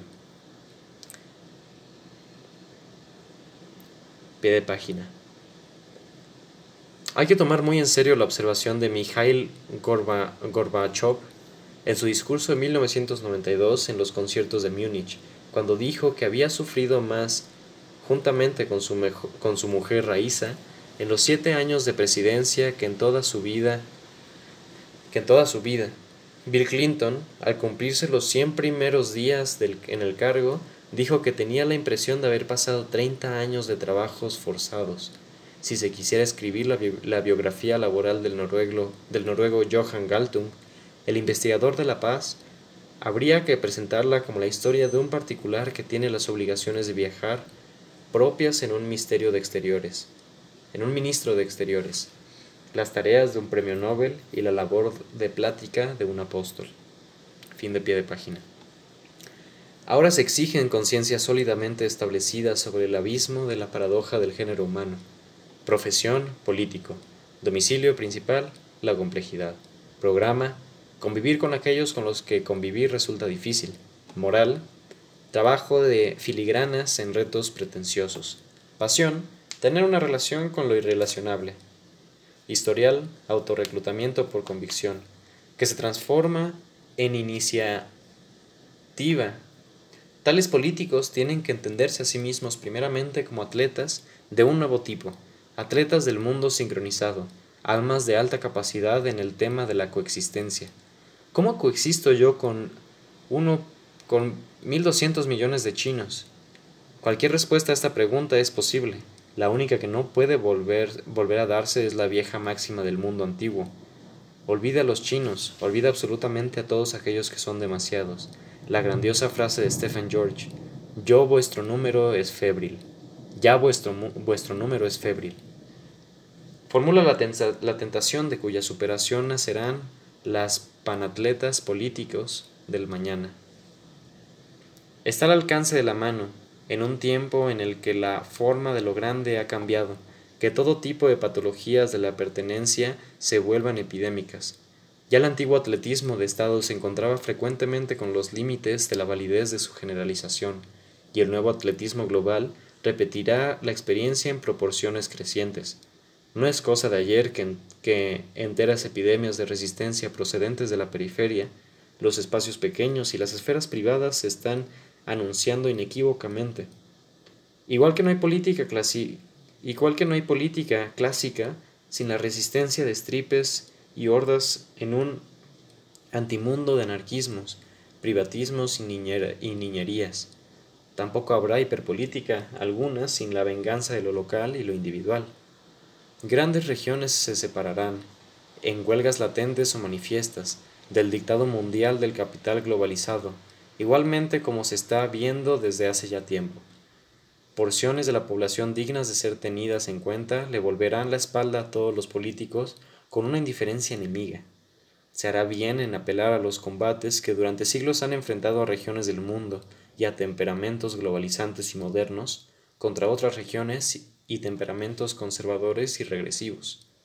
La idea de la revolución conservadora, que fue probada dos o tres generaciones atrás en los movimientos de resistencia católicos del centro y el sur de Europa, tiene probablemente una gran carrera intelectual por delante. Hay presagios religiosos, culturalistas y regionalistas. El mundo sin forma y la sociedad sin identidad urdirán de modo masivo contraataques y vueltas a las viejas reservas. Limpiezas étnicas, con la gravedad de crímenes de pueblos enteros, harán reconocible en muchas partes del mundo el grito de auxilio ante la pérdida de la forma política.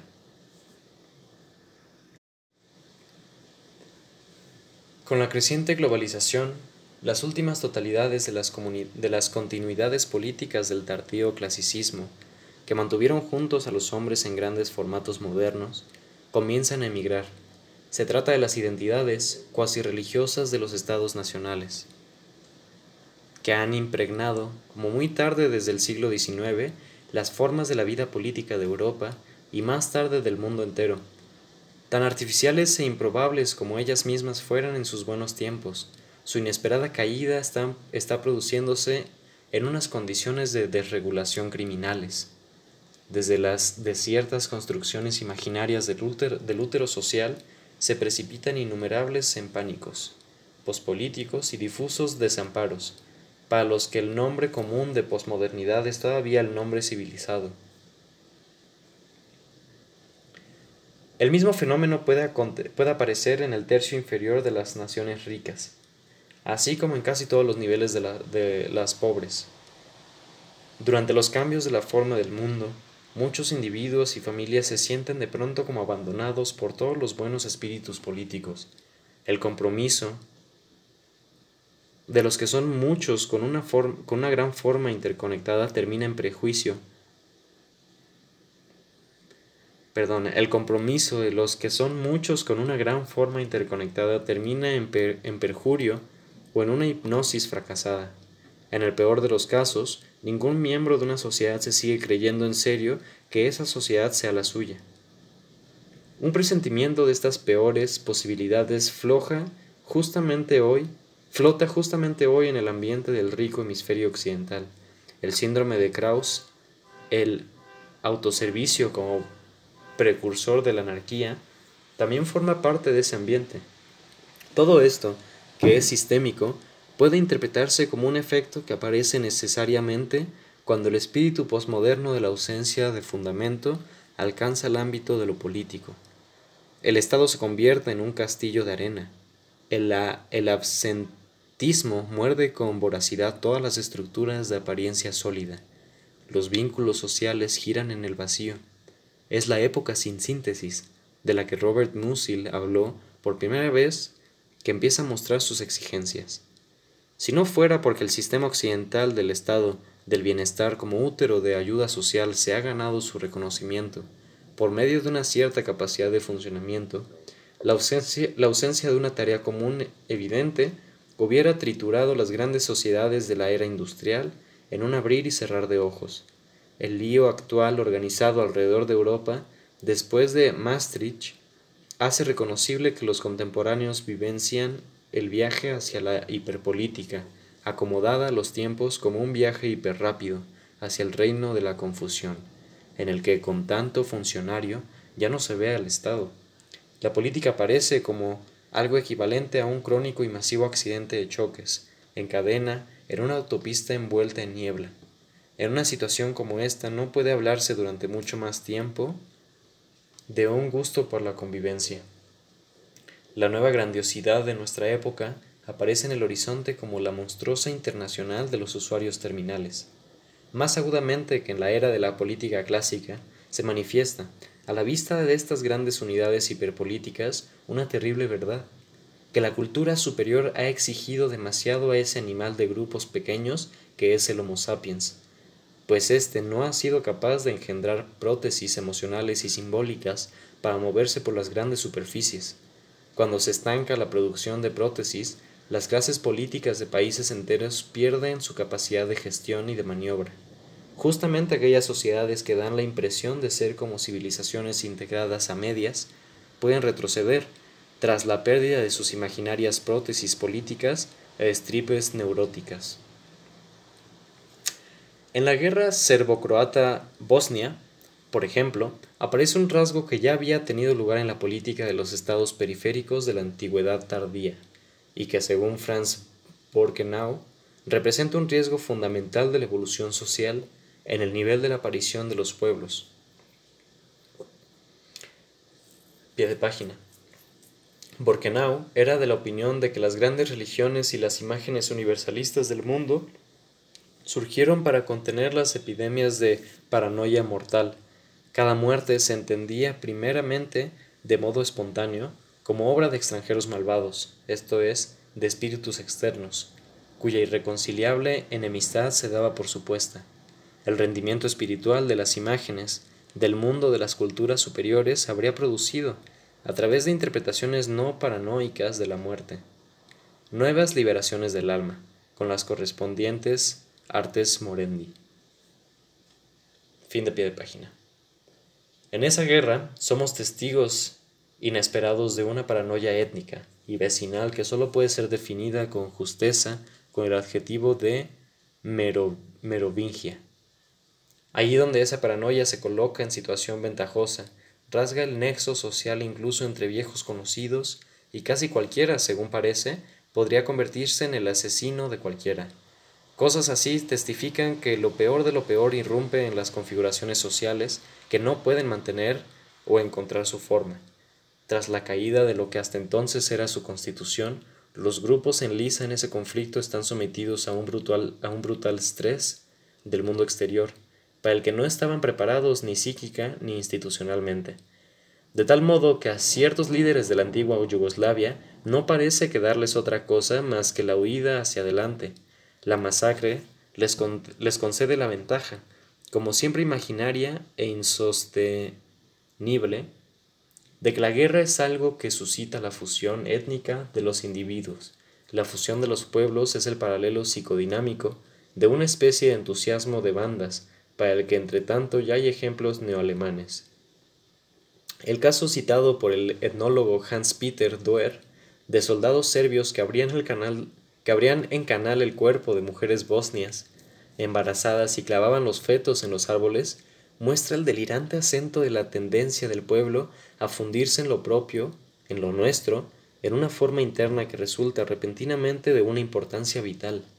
En ese acto cruel aparece como sobreiluminada la quinta esencia del conflicto. Después de la destrucción del útero social Yugoslavia, configurado al modo socialista y, esta, y, estalista, y estatalista, ciertos grupos buscan descanso en fronteras más antiguas y puras. Lo serbio, será tan quimérico como se quiera, en definitiva, pero mientras dure la crisis será lo hiperreal. El grupo que, siguiendo su propia versión, está en mayor desventaja, el abandonado y abortado grupo del pueblo de los serbios, busca en la guerra el paso de la amargura al éxtasis. De esas comunidades histerizadas no es infrecuente que surjan mediadores singulares, que activan el fantasma colectivo en actos ejemplares. ¿O no es el feto que cuelga del clavo la autorrepresentación de una nación en pleno pánico abortivo? Interpretar las grandes desregulaciones de los Balcanes, como las de las repúblicas del Cáucaso, de África y de otras muchas zonas en crisis, como consecuencias del estrés político del gran mundo significa ya, por la misma fuerza de la interpretación, preguntarse por la forma de curación del estrés en una perspectiva política. Con ello no quiero proponer la iniciativa de abrir una clínica en el campo para los extenuados miembros de la clase política, sino excitar una reflexión sobre los fundamentos de esta situación, preocupada por suscitar las condiciones necesarias para una terapia política de la psicosis de las formas nacionales del mundo. Pie de página. Enlazando con trabajos e impulsos de Mahatma Gandhi, Hermann Brock, Lloyd de Maus, Johann Galtung y Franz Borkenau, entre otros, habría que preguntar por el funcionamiento de los sistemas de locura, colectiva en el pasado y en el presente, en su latencia y en su manifestación. En una, una, elaborada psicopatología política tendría la tarea de desarrollar la conexión entre las crisis psíquicas y los cambios en la forma del mundo a partir de casos concretos de estudio. Fin de pie de página. La historia de las guerras de la humanidad se muestra bajo una luz distinta cuando se ponen en relación ciertas guerras o ciertos tipos de guerra con las crisis de los cambios de las grandes formas del mundo. La visión histórica enseña a cualquier observador que durante los últimos tres o cuatro mil años a los grupos humanos de las regiones de los pioneros les tuvo que dar resultado dejarse arrastrar en sus viejas balsas, de modo que pudieran surgir confederaciones de balsas de, de gran formato. Con ello, se alcanzó el nivel tribal del desarrollo. Las estripes y las confederaciones de estripes, es decir, los pueblos, son hiperhordas, o mejor, integrales de hordas, que se mantienen unidas por eso que se conoce con el término, con el término cultura. Tan pobre en sustancia de pensamiento y con todo tan difícil de significar. De ahí que las culturas sean per se grandezas políticas, instrumentos para el arte de levantar el edificio de lo improbable, pero posible, sobre las, sobre las superestructuras de las confederaciones de balsas de hordas. Nada más natural que comparar las culturas con material de impregnación o con diapasones que pueden usarse en el mismo tono base para afinar diferentes instrumentos. Máximamente, la cultura se podría circunscribir a un set de tonos que las poblaciones afinan para convivir y jugar entre ellas. En efecto, las lenguas están en el centro de, de, las culturas, en la medida en que introducen a sus hablantes en juegos mundiales comunes. Por la razón de que convivir es un sinónimo para la protección de las oportunidades vitales, los desafíos en los, en los etnocuerpos sonoros están por principio preñados de peligros y de violencia. La cultura, entendida como tarea, incluye los esfuerzos para la conservación de la, de la continuidad étnica, precisamente y sobre todo a través de, las, de los componentes prosódicas y performativas de las lenguas. Esto puede hacer suponer que las evoluciones populares y las lingüísticas son uno y lo mismo, no lo son. La repetición de los hombres por obra de los hombres, que en todas las épocas ha sido otra ha sido otra la repetición de los hombres por la obra de los hombres, que en todas las épocas ha sido cosa de las hordas y tiene que permanecer en las imágenes formales o informales de sus descendientes en la era de las culturas superiores, se está malinterpretando crecientemente en la modernidad como un asunto del pueblo. La cultura unida al pueblo se acuña en la fisionómica individual como el sello al parecer más fuerte. Así, se habla de lo típicamente alemán, típicamente judío, típicamente ruso, y con tales caracterizaciones los pueblos, y aún más las naciones, se arrogan su subrepticiamente el privilegio de quien regarte la vida y engendra, de quien reparte la vida y engendra. Pero en su decadencia se muestra que la ayuda, que, la ayuda que las superestructuras pueden prestar a los esfuerzos del individuo particular por proseguir la vida es tanta como ninguna. Entonces es cuando se hace mucho más reconocible que en cuanto el opus comune se desintegra en el nivel superior, los hombres solo pueden regenerarse en pequeñas unidades. Esto último pertenece a las lecciones que hay que extraer de la mayor catástrofe natural y social de Europa, la peste negra de mediados del siglo XIV. Giovanni Boccaccio es el poeta que ha hecho inolvidable para los europeos el teorema de la supervivencia en pequeñas comunidades en medio del desastre de lo grande. El de Camerone se deja leer todavía hoy como una pieza maestra donde, sobre la conexión entre lo festivo regenerador y la política en pequeño formato. Después de que la peste irrumpiera en Florencia, se vio que, en poco tiempo, se desmoronaron todos los vínculos civiles y humanos entre los individuos, como si una peste psíquica se hubiera superpuesto a la peste física.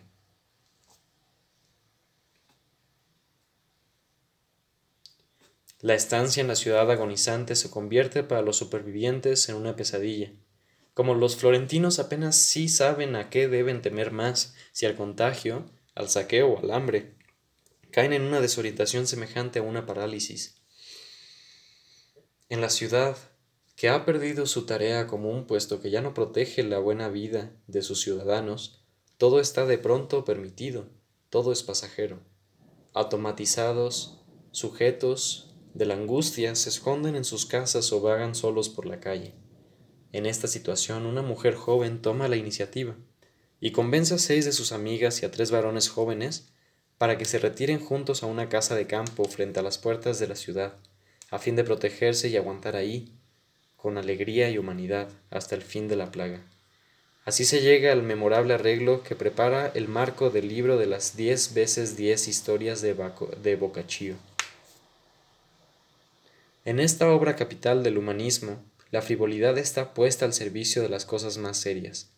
Sherezade relataba sobre su vida, los jóvenes florentinos que se han reunido alrededor de la amena Pampinea hablan de la posibilidad de la pertenencia mutua tras la ruina de la forma política. Ellos encarnan la lección decisiva de todas las ciencias antropológicas modernas, si los grandes órdenes se, parten en dos, el arte de la pertenencia mutua solo puede comenzarse de nuevo desde los órdenes pequeños.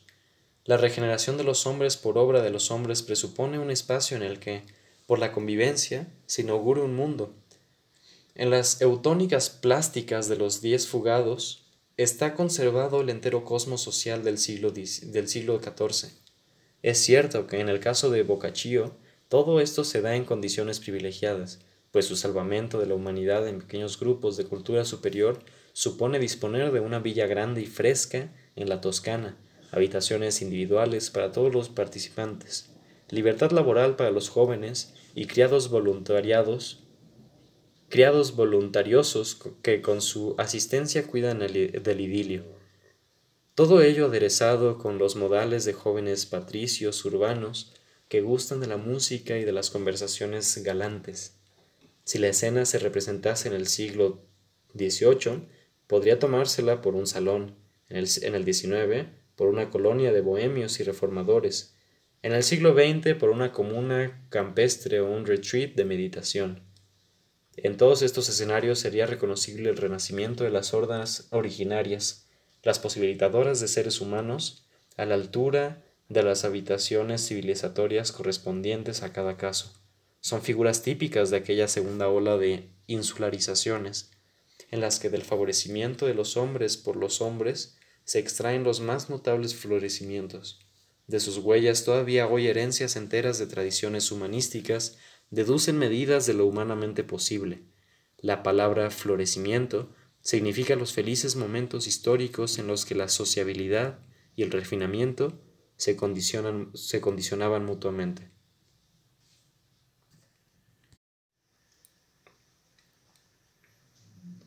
Pocas generaciones antes de Boccaccio, Dante había desarrollado en su De Monarquía la idea de que el imperio era una institución necesaria para la salud de la humanidad.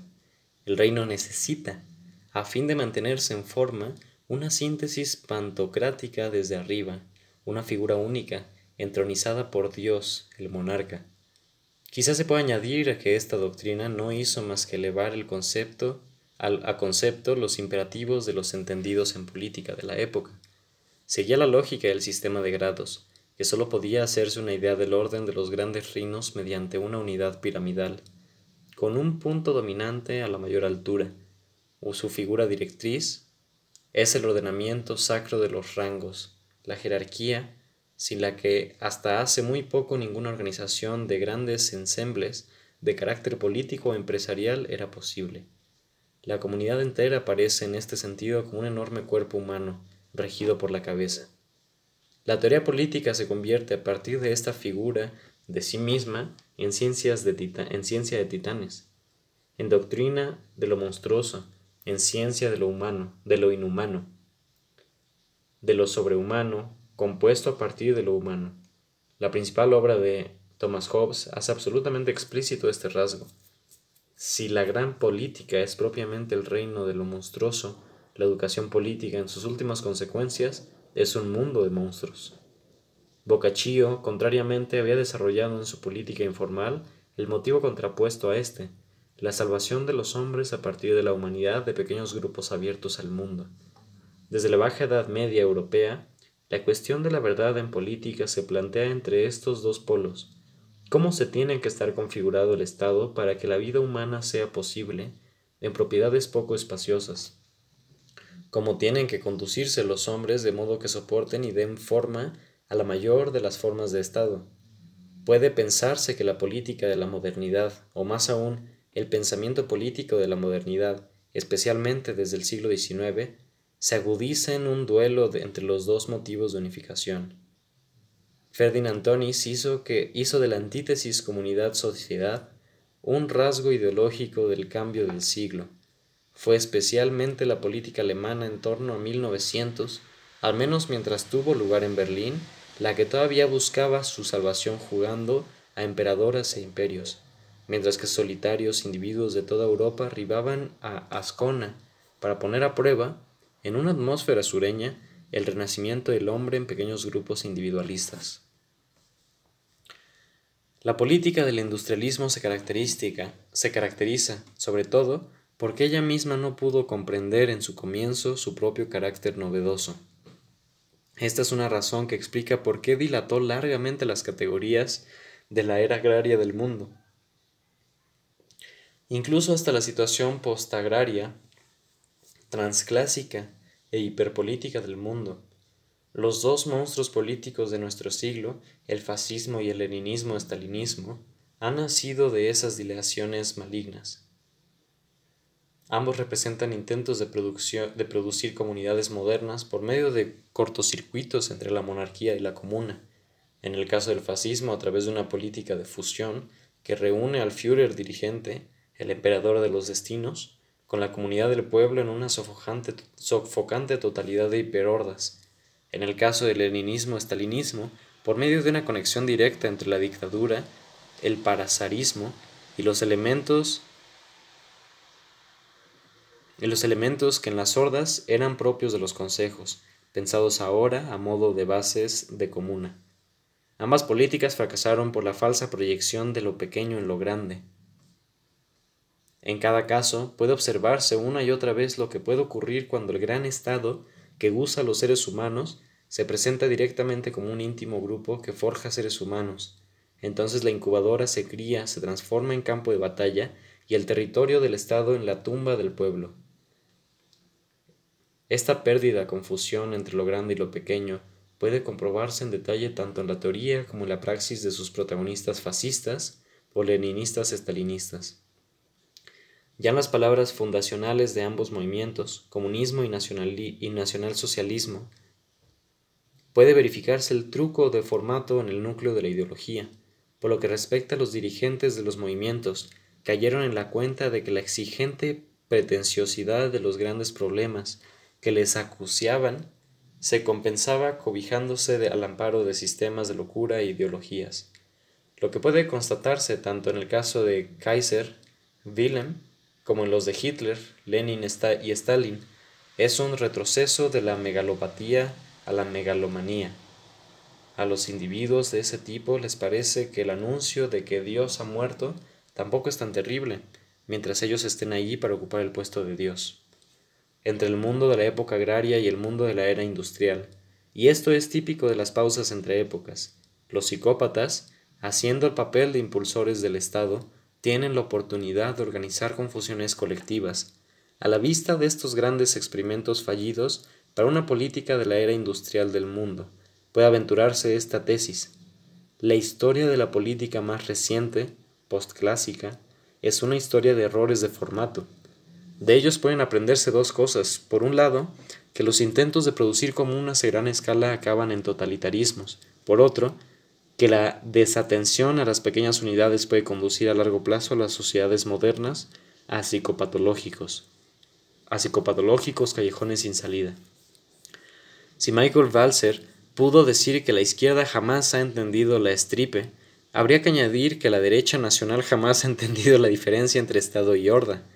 Lo que no ha entendido ninguna de las dos es el hecho de que, con la irrupción de la época del mundo postagraria, la relación proporcionada entre lo grande y lo pequeño está a la espera de nuevas configuraciones en las que sea posible vivir. Lo que es conveniente en la teoría y en la práctica es la implantación de una política para los tiempos de la ausencia de imperios. La llamamos hiperpolítica porque hay que señalarle crecientes exigencias al arte de la pertenencia mutua, pero también la llamamos así porque se necesita ironía para estimular un poquito el nervio central de la política clásica, que es la simulación de hiperordas.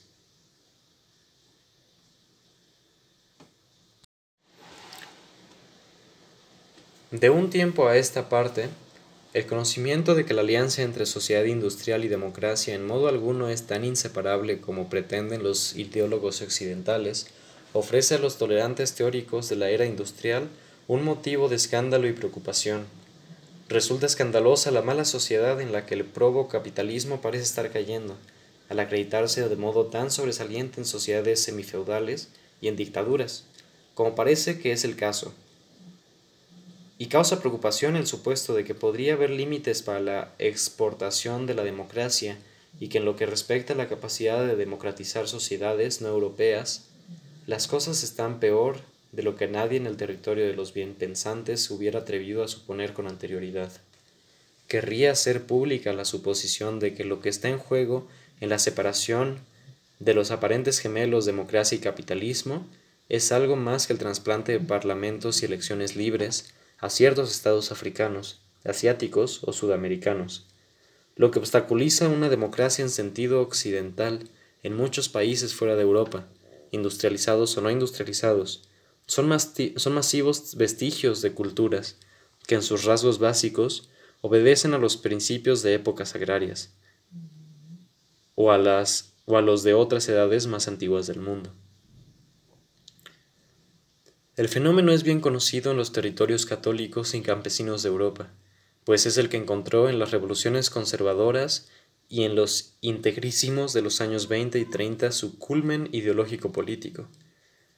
Póngase por caso, incluso si después de 1933 hubiera seguido habiendo un parlamento libre en Berlín, y los ciudadanos de Friburgo de Brisgovia hubieran podido acudir a unas elecciones libres, en condiciones de igualdad, secretas y públicas, no por ello Martin Heidegger, por citar un caso tristemente célebre, se hubiera convertido, en una eventual llamada a las urnas, en un, en un demócrata en el sentido del liberalismo triunfante. En todo caso, él hubiera estado en disposición, a diferencia, demasiado, a diferencia de demasiados antimodernos viscerales, en el segundo y en el tercer mundo, de rendir cuentas a los, a los programáticos del liberalismo, si éstos lo hubieran querido oír sobre las razones de su antidemocratismo. Él habría explicado con un discurso nítido, algo susurrante si cabe, que aunque democracia signifique poder del pueblo, en el fondo no es más que una palabra clave para una fatalidad, para una fatalidad todavía por pensar, cuya tarea consiste en la destrucción de aquello que, presuntamente, era lo que tenía poder, el pueblo en su sentido tradicional y posmoderno. Desde el punto de vista de Todd democracia es una palabra clave para el individualismo urbano, para condicionamiento de la vivencia, para manipulación de todas las cosas, en breve, para la máscara política del nihilismo. Entendemos de inmediato que quien así habla no puede ser un moderno, y algunos lucharán contra el irrespetuoso impulso por de decirle al hombre que haga el favor de quedarse en su cabaña, Con todo, si se interpreta, Heidegger como el último cerebro de la era agraria, sus actitudes contra la modernidad industrializada pueden ser fructíferas como contraste de una teoría positiva de lo nuevo. Parece algo que está muerto o moribundo, hemos propuesto antes un título histórico filosófico. Resta, proponer otro concepto para el de para el de algún modo en el que los procesos vitales tienen que continuar. Quizá estas consideraciones nos pongan en la pista de un rastro que conduzca a resultados. Si nos fijamos en la conexión ya supuesta por la Escuela de Friburgo entre democratización, entre democratismo y nihilismo, en la cual la palabra nihilismo no debe usarse como un bastón para golpear los hallazgos del mundo moderno, sino como el título para la problemática situación de un mundo después de la sustancia, Posiblemente la democracia sea realmente un nombre en clave para una macrotendencia de la modernidad que está profundamente injertada en la historia europea, el individualismo de los tiempos modernos. Pero este quizá tenga un sentido muy distinto al de una latente resistencia diabólica contra los ordenamientos del ser en sentido heideggeriano.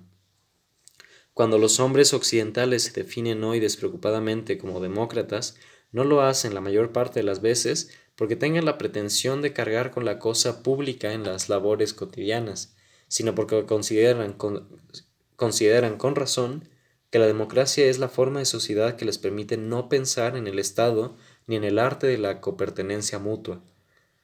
Hay poderosas razones para la suposición de que el individualismo moderno ha dado lugar a una tercera ola de insularización que conduce lejos de los estándares de individualización de los viejos tiempos europeos. Ahora, innumerables individuos singulares comienzan a aislarse contra la sociedad en general. Si Immanuel Kant, en los inicios de la época burguesa, había hablado de la insociable sociabilidad del hombre, 200 años de modernidad han dado lugar para el alumbramiento de la versión negativa de la fórmula. La democracia sería, según esa visión, el consenso político de, los insociables apolíticos. La democracia sería, según esa visión, el consenso político de los insociables apolíticos. Entre sus iguales, un número continuamente creciente de individuos solitarios fluye, en virtud de la lógica de las relaciones de la sociedad industrial, por la corriente de una soledad de segundo grado, de cuyo carácter no dan idea alguna expresiones como apolítico o asocial, que están marcadas por la moral. Uno podría tener la impresión de que la vivienda unipersonal es el punto de fuga de la civilización, y quienes viven solos, la coronación de un proceso de refinamiento antropológico que se ha desarrollado durante milenios. Así queremos definirlo, aunque fuertes indicios hablan a favor de que, de modo creciente, refinamiento y embrutecimiento mimo y desesperación acaban en lo mismo. Cada vez es mayor el número de individuos que por su modo de vida y la conciencia de sí, de que hacen gala, pueden describirse como islas nómadas.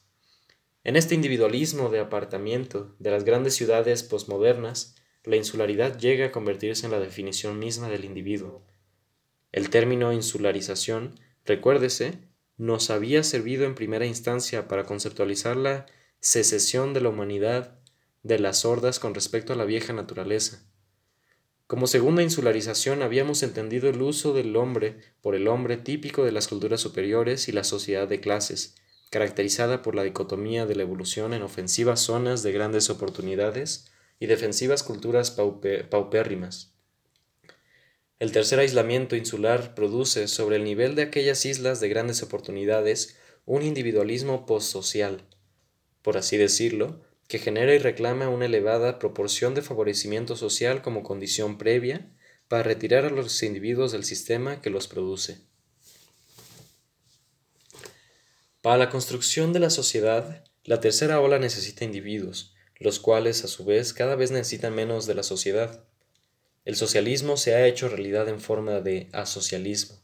El término sistémico y teórico diferenciación específica no sólo puede utilizarse, según parece, para el sentido propio de subsistemas como la política, la economía, la ciencia, la medicina, la religión, las instituciones escolares, el deporte, el tráfico y el derecho, sino también para la constitución de la propia esfera del individuo en la sociedad industrial.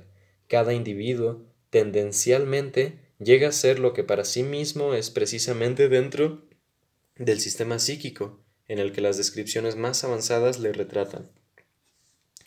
Por su carril de especificación, cada individuo se asemeja a un cohete recorriendo su propio espacio.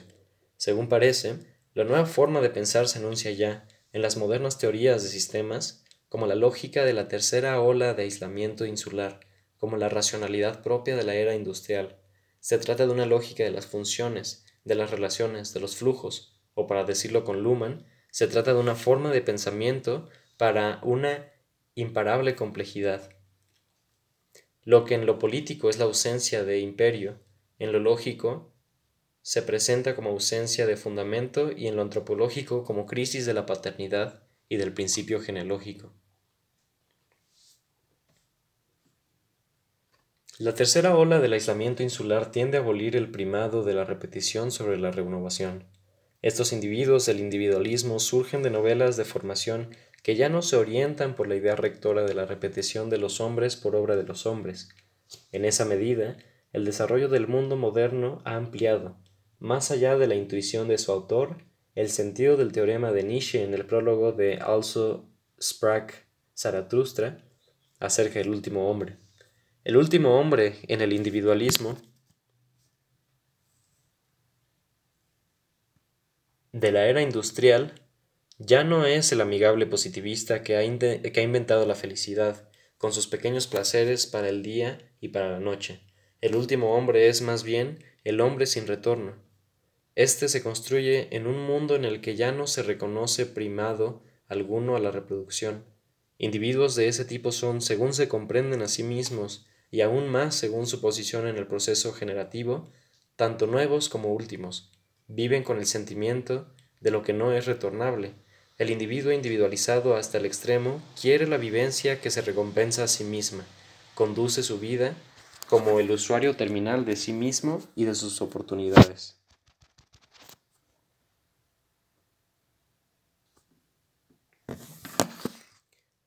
Según una estadística del año 1993, uno de cada cinco jóvenes alemanes se siente artista o considera máximamente deseable el modo de vida del artista. Puede suponerse que por artista ya no se entiende el artista creador, sino el último ser humano aureoleado, aureoleado por un permanente flujo de experiencias, tanto para los artistas como para los que no lo son, la probabilidad de descendientes ya hace tiempo que no significa la, la autorreposición de las formas de vida en las nuevas generaciones, pues la procreación, ahí donde se introduce, abre perspectivas de imprevisibilidades en forma de niños que como seres humanos nuevos y desiguales existirán en, nuevo, en mundos nuevos y desiguales. Pie de página. Para estos descendientes desiguales se ha impuesto en los últimos decenios la expresión biológica o sistémica vida. Por ejemplo, el giro vida en gestación. Esta expresión se corresponde con la conciencia mundialmente extendida de que la descendencia ha pasado a ser cosa de la, del management médico biopsíquico. Para esto, Bárbara Duden. Fin de pie de página. Esto, para la percepción de la, que la sociedad tiene de sí misma, produce consecuencias apenas apreciables. Una sociedad de nuevos y últimos se ve a sí misma como una pandilla sin sustancia, como un espacio de incalculables vectores. En ella el futuro apenas sí puede definirse como el, como el continuar escribiendo lo recibido, lo recibido. De ahí que los descendientes tendrán una manera de heredar y de dejar en herencia distinta a la del mundo tradicional, de los mayores se adoptan menos las cualidades que las cantidades, y mejor oportunidades de partida que virtudes concretas. En casos delegados se pregunta nueve veces cuánto y una vez qué. Los, los testamentos se transforman en un encogerse de hombros. ¿Quién va a querer creerse que los que vivirán en el futuro lo tendrán mejor y lo harán mejor? En todas partes los nombres están por convertirse en vacuidades o en marcas registradas. Pero mientras los escenarios de la cultura se atarean positivamente en la nueva inestabilidad, saludan el caos y celebran las inconsecuencias. Desde hace pocos años, a partir de círculos ecológicos y ampliada luego por los económicos, se está imponiendo una discusión de nuevo cuño sobre el desarrollo sostenible. Poco a poco se comprende que el actual way of life y el largo plazo son estrictamente dos magnitudes que se, que se excluyen mutuamente. El debate, auspiciado por los economistas ecologistas, prueba que la inteligencia del subsistema dominante ha llegado tarde, por detrás del rasgo fundamental más peligroso del industrialismo. Se admite todavía con una cuidadosa dosificación que se sabe que el entero sistema está enraizado en la ideología de una productividad no reproductiva, lo que viene a ser una variante económica del diagnóstico de nihilismo. El proceso industrial a, gran escala destruye más reservas humanas y naturales de las que él mismo puede producir o regenerar. En esa medida, resulta ser tan autopoyético como un cáncer, tan creador como un fuego de artificio, tan productivo como una plantación de drogas, lo que hace más de 200 años fuera celebrado casi sin discusión como productividad humana, se hace crecientemente visible en su carácter destructivo y creador de adicción. A través de una entera secuencia de cambios generacionales, generaciones de jóvenes más sensibles, más dadas al consumo, más desvalorizadas, han sucedido a generaciones mayores que ellas, relativamente conservadoras, relativamente ahorradoras, relativamente más pobres en vivencias. Esta es una secuencia cuyo comienzo puede fijarse en la juventud en la de la Revolución Francesa, a lo que a lo más tardar en la juventud de 1870, en las vitalistas rebeliones contra los mundos de los padres burgueses, lo que llama la atención por primera vez en el caso del último de los seres humanos, el solitario sin retorno, se pone continuamente de manifiesto en artículos de consumo no retornables, en materias primas no, retornables, en especies animales no retornables y finalmente en, biotopos y atmósferas no retornables. A la vista de cosas que se agotan o de naturalezas terminales, los últimos seres humanos no son capaces de sacar sus propias conclusiones. De ahí que la hiperpolítica, sea lo que quiera que sea, es la primera política para los últimos hombres. En la medida en que organiza la capacidad de convivir de los últimos, tiene que hacer una apuesta con muchas pretensiones, para la que no hay precedentes, se enfrenta a la tarea de hacer, a partir de la masa de los últimos, una sociedad de individuos que en adelante tomen sobre sí el ser mediadores entre sus ancestros y sus descendientes. La sociedad hiperpolítica es una sociedad de apuestas, que en el futuro jugará también un, a mejorar el mundo. Lo que tiene que aprender es un, es un procedimiento para obtener sus ganancias, de modo que después de ella también puedan darse ganadores. Esto presupone que la hiperpolítica será la continuación de la paleopolítica por otros medios, pues tampoco en una sociedad de últimos hombres puede olvidarse la más antigua de las artes, la repetición de los hombres por obra de los hombres. El libro sobre esto, lo más grande de lo grande, aún no se ha escrito. Si un día encontrara a su autor, su título podría ser este, La Horda Abierta y sus enemigos. Su tema sería el favorecimiento de los hombres por obra de los hombres, y contaría la historia de nuestra especies como una aventura de mecenazgo, como testamento del animal político, sería la novela de un género muy antiguo, muy sabio, muy desorientado.